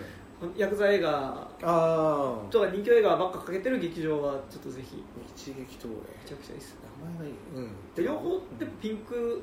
の劇場とやっぱり2つ併設で、日劇東映は確かなんか割とあっちの男性向けの同性愛映画みたいな、ここらにあったな、それは何だっけ、バラ族みたいなそういうあ、大阪にもあるんだ、うん、のがなんかそこは確か一緒についてて、であってことはなんかいろいろ発展場じゃないけど、そういうもあるんだっけ、そういう感じもあるんですけど、うん、でもなんか日劇東映はでもあれでしたね、当時僕が行った時はなんか神風特攻隊の少年同士のなんか同性愛映画みたいな、うん、そんなのあんのえ、当時じゃないけど誰が作ったんだろうね、戦後にすごいね、まあ実はあり得る話かもしれないしね15歳ぐらいの少年がもう未来がないからねっていうのをかけて死ぬしかないんだから、こんなんあるんだっていう、すごいね、それちょっと見てみたいな、交代のやつは偶然と想像はなんかまあでもめちゃくちゃでもなんかなんすかね、光の歌もそうですけどやっぱちょっとこうコミュニケーション取る監督、割とコミュニケーションメインに取るような監督の、うん、でもこう短編とかになる方がなんかこう割とこうキュッとしてなんか分かりやすくて普通に面白いみたいな。いや俺は好きだったよ。あれ最後に見れてよかったな今年って気持ちいいままなんか京都のイベント会場に迎えたっていうか。いや面白かったですよ。俺は本当に結構評価してる。てかまたなんかドライブ前からなんかの賞を取ったよね。海外だったっけ？はいはいはい、なんか最近またニュースで見たよ。だからなんだっけ最近また動員数が増えてるらしい。全然普段映画とか見に来ない人も見るようになってきちゃうの、はいはい、ここまで大丈夫と思うけど、あんな長い映画長いし、うん、結構間延びするように慣れてればいけるが映画。割となんか映画見てる人じゃないと、うん、なんかこうみんながみんなそう賞取ったから聞く人って絶対いると思うんだけど、はいはいはい、どんな世の中にも。だって言うたら多分鬼滅とかもそうよ。だからみんな見てなかったら、原作読んでないで言った人が多分3割4割ぐらいだと思うんだよね。あの時点では。その後読んだかもしれないけどね。でも一応あれ流行ってるから言ったみたいな人結構いるよ。はいはいはい、エピソードとして独立してるから、まあ、独立もしてないですよね。だってあれ。でも前後のこととかって全くだって。こいつらは何って感じだよ。ですよね。感じろとかがなんであそこにいるかとかはせめて分かんないと面白くないんじゃないかなと思っちゃうけど、だから その点また話もですけど、うん、呪術はでもあれ一応その読み切りだった話じゃないですか、原作自体は。そう、俺はまあそもそも読んでるのも あるし、その1年前の話だっていうのは、あでもそれは読んでないんですよ俺、本の方は逆に、ゼロの方、うん、読んでないけどまあ別に1年前の話だろうと思いながら見てて、もちろん今の1年生たちは全く出てこないけど、はいはい、今の3年生が2年生で出てくるしとか、はいはいはい、うん、全然単純に楽しめたっていうか、はいはいうん、でもさっき言ったように箇所箇所でちょっと面白い展開がね、うん、エヴァっぽさだけじゃないけどあ、尾形さんかと思って、はいはいうん、これはなんだろうな、安野さんも当然見てなさそうだけどね大丈夫かなと思いながら見てたけどね尾形さん使ってる時点でいろいろあるんだかもしれないけどね、うん、でもなんか尾形恵にやっぱちょっとああいうすごい苦しんでるの最初の構図がめちゃくちゃ、うん、ずっと叫んでる心の中で、それをまでシンジと一緒だったの展開が本当にどうからどう見てもあれと思って、うん、そうなんかでもでなんか偶然なんかドライブ・マイ・カーと去年だから偶然と想像あったんですけど、うん、やっぱ普通になんかなんだろう普段映画とか見ない人が見ても、うん、普通に面白いのって絶対偶然と想像の方、うん、だと思う。ドライブ・マイ・カーはどうだろうねと思っちゃうよ、うん、長いからとかして演出とかちゃんと分かればね見れる人は面白いと思うけど長えなと思うと思うし、別にまあ、ちょっとキャストはまあ豪華ですけど、やっぱ西島秀俊使ってる時点で、まあ、岡田将生豪華だよね。お金もちょっとかけたと思うよ、うん、あんまりあそこまでのメジャー級の人使わないじゃん多分今までは。そうですね、うん、まあでもだからあと寝ても覚めてもデック、ああ寝ても覚めてもまあ商業雑商業って感じするけどあ例の2人ですよ、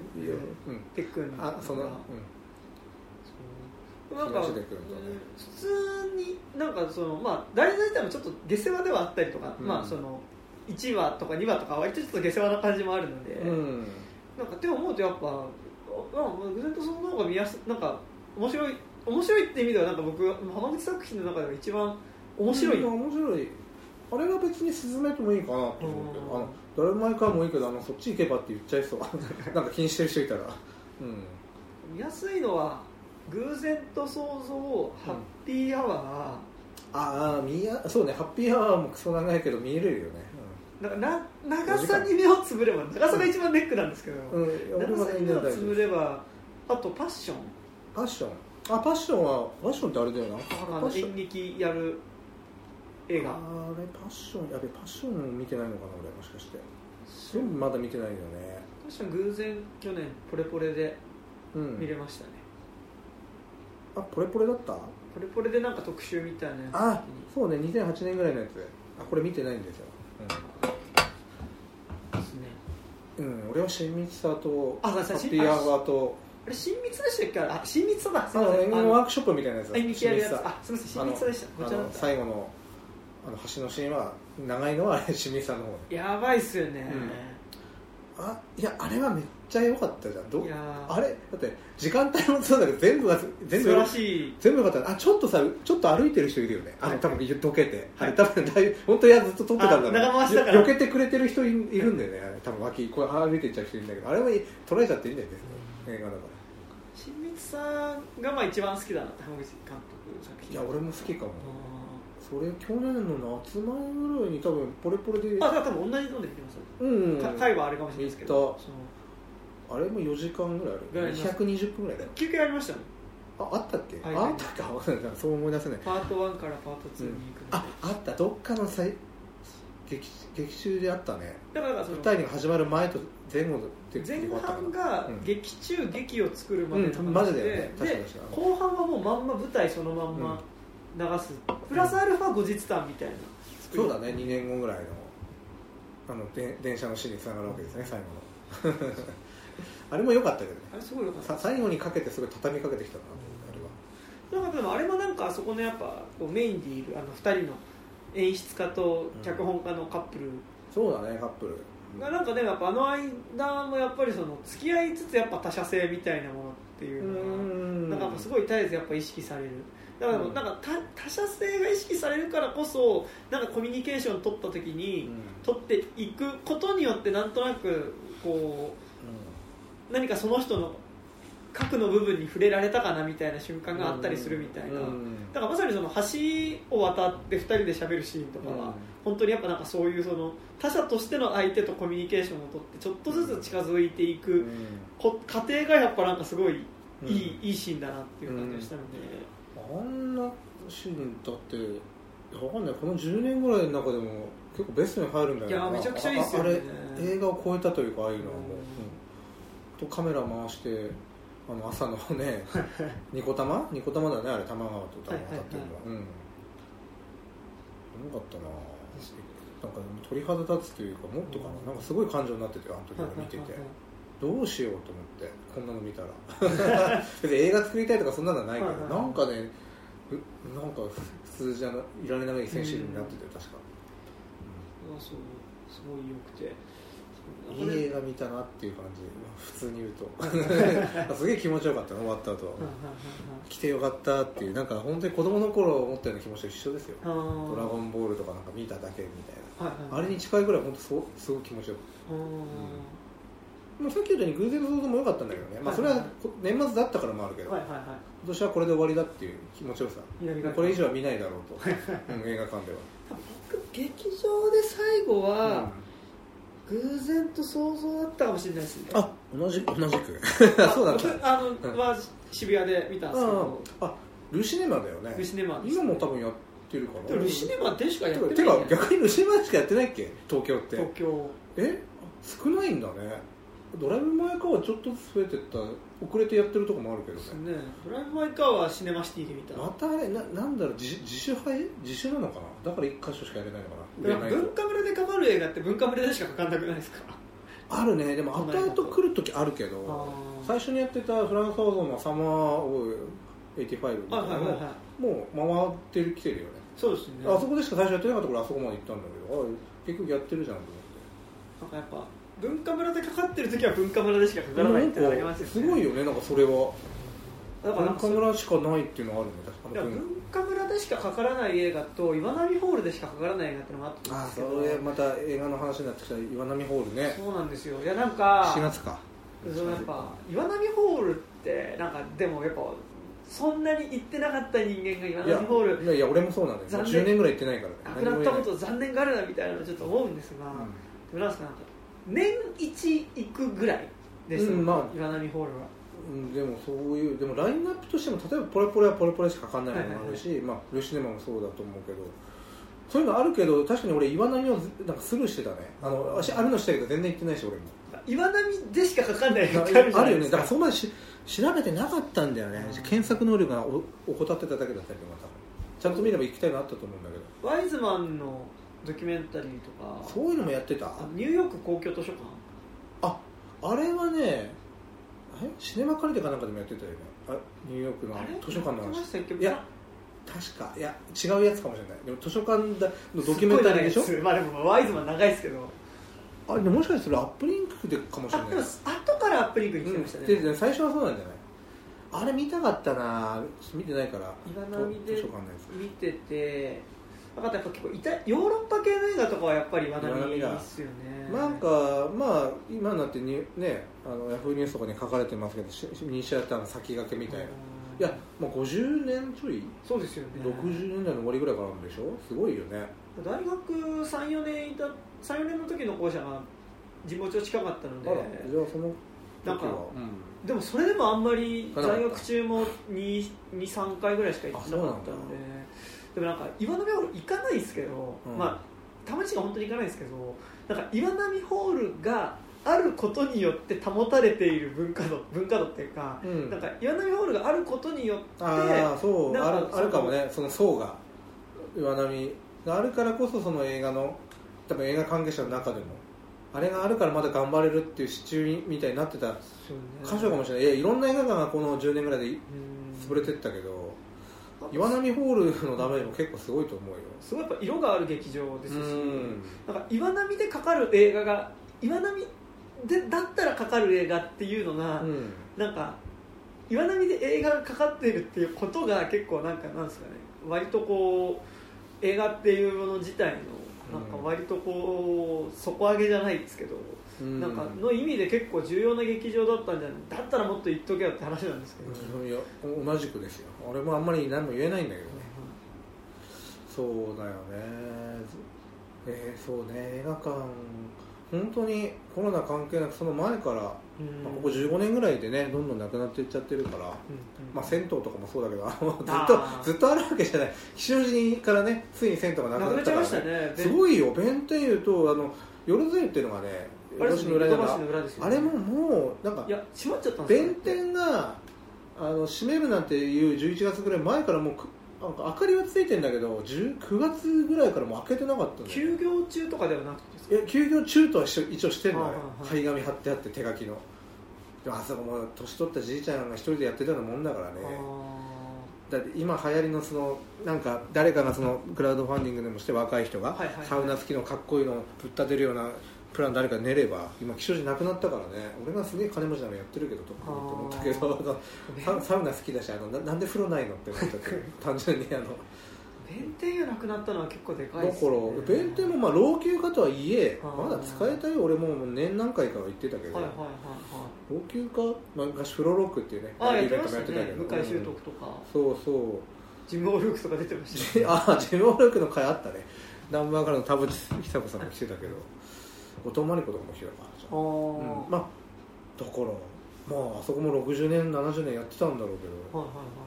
ついになくなったからね、吉祥寺からテントが昔は井の頭の群れの方に10年前ぐらいまでサウナ付きの露天風呂付き線路があったの。そんなのあったんですか？あった。あそこのなんだっけ弁天湯じゃそれこそ弁天湯じゃないけどなんだっけ名前忘れちゃったな。群れの里公園っていうところの目の前にあったから、はいはい、そうそうだからこの井の頭公園通りを三鷹台の方に行けばあったのよ、ただ歩いたら遠いからチャリならまあ5分もあれば着くけど、はいはいはいはい、そこにめっちゃ行ってたんだよねこの辺の人たちは。それもなくなったし10年前ぐらいかそれが。いやー、なくなっちゃう。なんかいきなりサウナスとかセントマンションになってるけどこの話が映画館でもやっぱここ、まあ、なんか映画館なくなってきたよねって話はなんかまあ割と映画好きの間で見たのかもしれないですけど、でもここやっぱ 6,7 年でやっぱ都内の劇場本当になくなりましたよね、うん、もちろんそのアップリンクみたいにちょっとやらかしたこともありつつも、はい、本当に経営厳しかったから渋谷店閉めたのもあると思うけどね、うん、あとそうだね、やらかしたといったら吉祥寺に閉まった映画館もここ丸シアターあそこはすごいなんかすごい注意何十回もされてたけど続けてたとか、ちょっとここ丸シアターはなんかやばいよ、ね、ちょっとなんか、うん、すごいですね。もうなんかみんな忘れかけてるかもしれないから出しちゃったけどまだなんか逸話だけが残った感じがする一瞬だったからね、うん、だから今なんかそうですよね。なんかだから僕結局一回もあそこで映画見たことなかったですね。本当なんか俺誰かからサービス券もらって行ったことあるよ、はあはあ、松浦真由の主演映画なんだっけ勝手になんとかみたいな忘れちゃったな、はあ、それだけかな一回だけちゃって勝手に震えてるそうそうそう、うん、それだけそれを見ただけっていう俺も僕もう幻の映画館ですからね、うん、なんか結局そのやっぱ前ファミマに吉祥寺におけるポストバウス時代において、うんうんまあ、アップリンク吉祥寺が登場するまでの間の、うん、あそうだね多分2014か15にバウスがなくなり、はいはい、18年くらいかなアップリンク収益したのだから ね、その間の 3,4 年の間にできたんだよね1年間ぐらいか、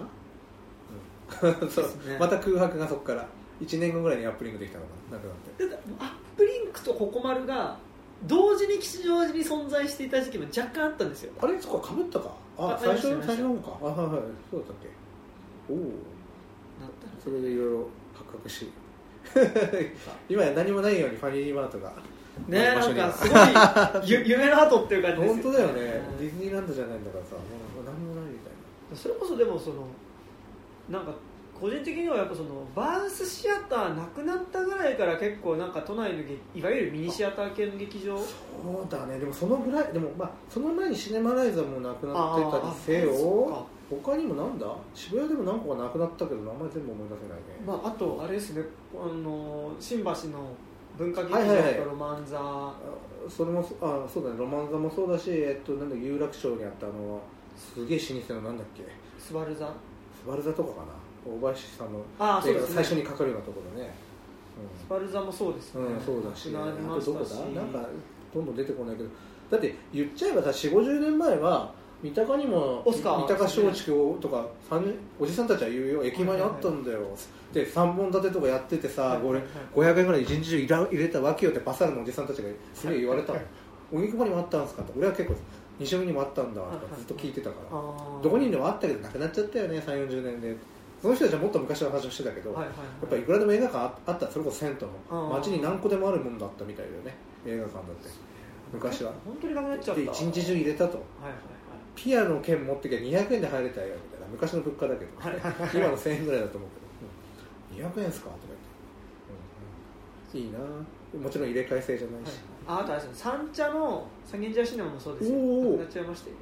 あ、そうだね、あ、うん、あれだよね、あの肉の花子さんのボロボロのあのだバッティングセンター入ってるとこ、バッティングセンターあれ吉祥寺プラザの系列なの知ってるでしょ、あ、そうなんですか、そうだからじゃあプラザはあのプラザの会社なのあれやって、だからバッティングセンターだけ残ってるの多分そうだと思うけど、映画館だけなくなっちゃった、あとボロすげえ硬い椅子でしょ、ボロボロの痛い俺1回だけなんかで入ったことあるけど、変なになんかでも2番館なんですけど、この2番館なんか絶妙にそれからよみたいなラインナップで、うん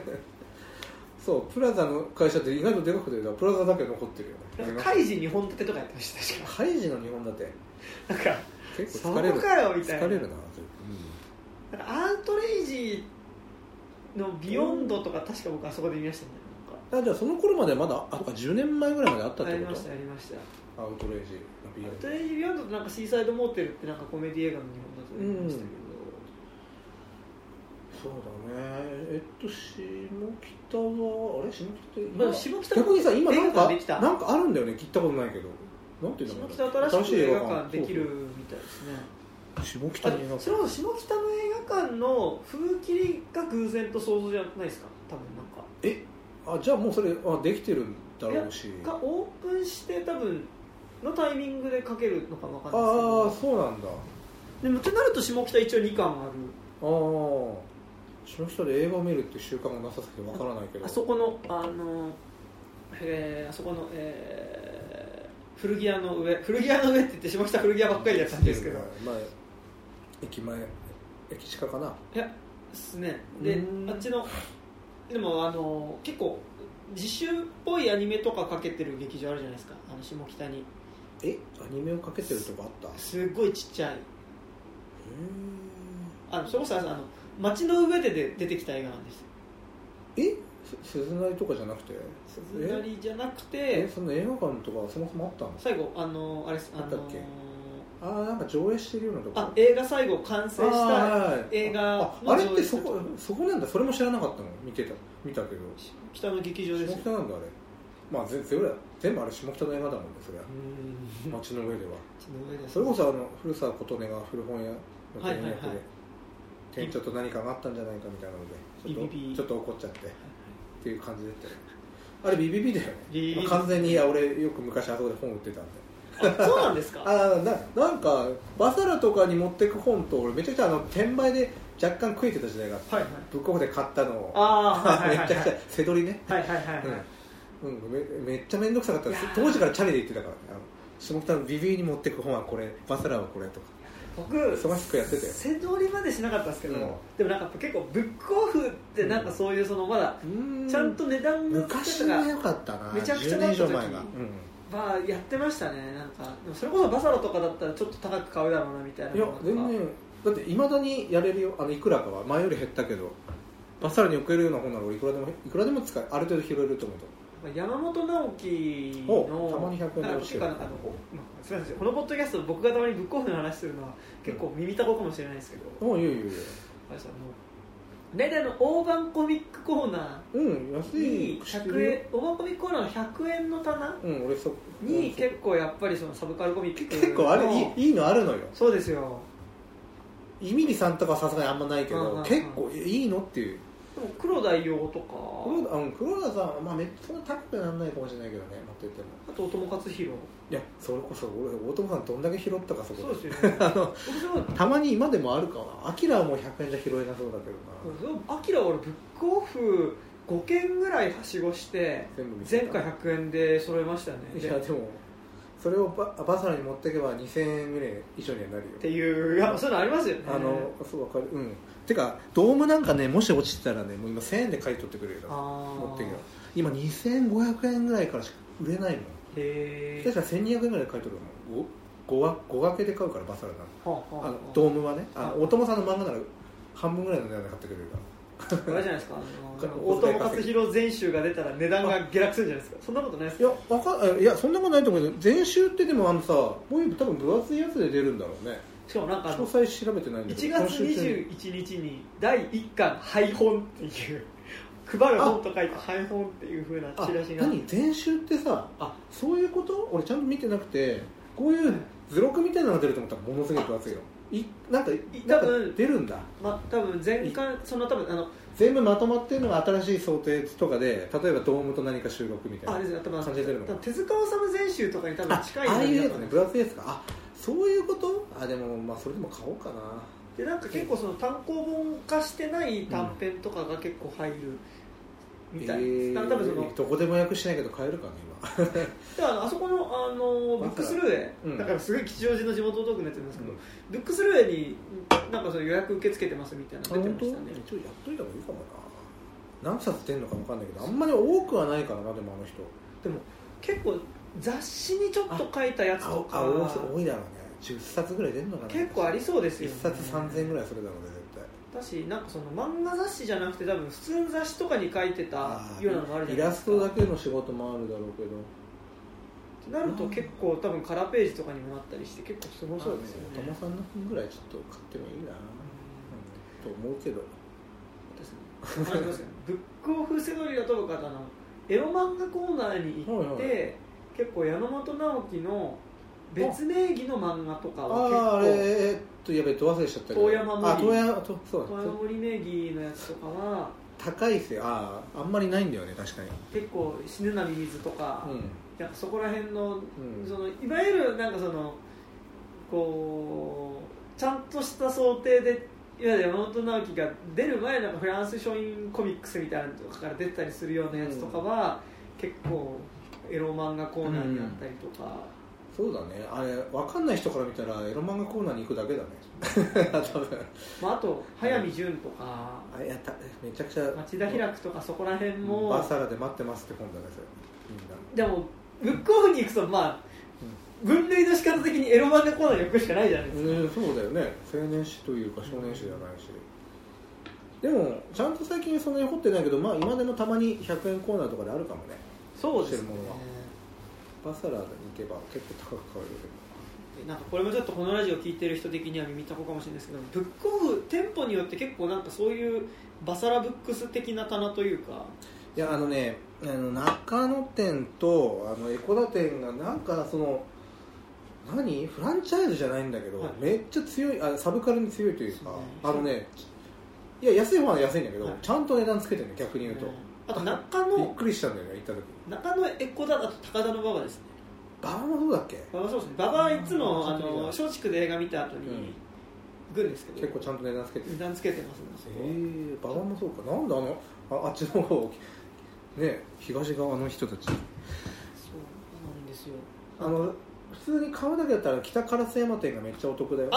めちゃくちゃいいのがめっちゃ安いわ。大丈夫か。それこそ大判コミックコーナーがいいのを100円で落ちてるなって感じで、いつも漫画コーナーいつも見てる。でたまにバサラ持ってくもん。小遣い稼ぎでウーバーのバッグでね。そううまく使ってるよね。大学飲み代になるわっつって。があっちの方だったんで 1,2 年。結構烏山の方。明大前だったんで。と言っても明大から烏山もまあ遠いけど、三鷹からでも行く時、ちょっと遠回りですけど、なんかブックオフ行きたかったらあっちに通っていくと、ちょうど甲州街道沿いに行くとっていう感じなんで、ですね。そしてそろそろ山田君いますか。もう20分、15、まあ20分にここ出れば俺はいいんだけど、なんかあ、でも大丈夫ですかね。いやいや、良ければですけど。あ、大丈夫です。なんか大破仏国の戦闘から結構それはちょっと逸脱しましたから、取り留めもない話をしました。すみませんね、聞いてる方々お耳にお越しかもしれないけど、すみません、読んでもらって。いやいや、ありがとうございます。こんなたどたどしか感じだったかもしれないけど、ね、原さんの歌もね、ちょっと見てる人がなかなか周りになかった、ね、確かにこれがね、見ない人何言ってんだこいつらって話かもしれないですね。見えてない人以外はなんかそもそも光の歌もね、見てない人いると思うし、なんか杉田監督作品見るならやっぱ光の歌が本当に、もしまあ巡回展かわかんないけど、あれソフトないもんね。そうなんですよ、ね、配信も多分しなさそうだし、どっかで見ろとしか言えないじゃない。あ、でも光の歌はまだあるのかわかんないですけど、あのあれさんのさっきの例のサイト、あとミニシアターエイドの、はいはい、あ、そうか、そっちで見れるんだっけ。サンクスシアター、クラウドファンディングお金出した人の、あ、出せば見れるってなったっけで、見れる作品の中に光の歌もあったので、うん、もしお金出しててまだ見てないって人いれば、それで光の歌は見れると思うんです。そうか、民主制度ね、あったね、そんな、うん、で、光の歌は圧倒的にやっぱ面白い、すごいいい映画なのでと思うし、まあもし見る機会があったらまずそこからでもいいかもしれませんねっていうことですかね。じゃあすげえ変、すごい小学生みたいなまとめになっちゃって、なんか面白いっていう感じじゃないですけど、なんかでもすごいそこのなんか豊かさみたいなのが、なんかちゃんと感情が画面の中に見える映画なので、うん、なんかすごいおすすめ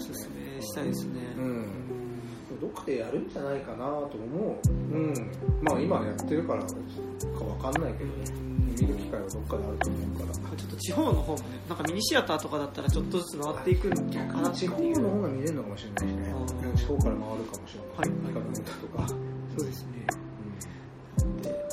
うん、でぜひぜひという感じですかね。そうですね、はい、ありがとうございます。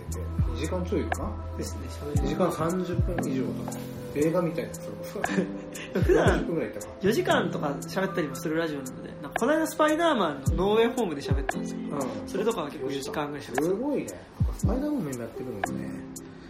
いや、気がないけど、とりあえず今日はこの辺でじゃあ、はい、やらせていただきますね、はい、ありがとうございました。ありがとうございました。はい。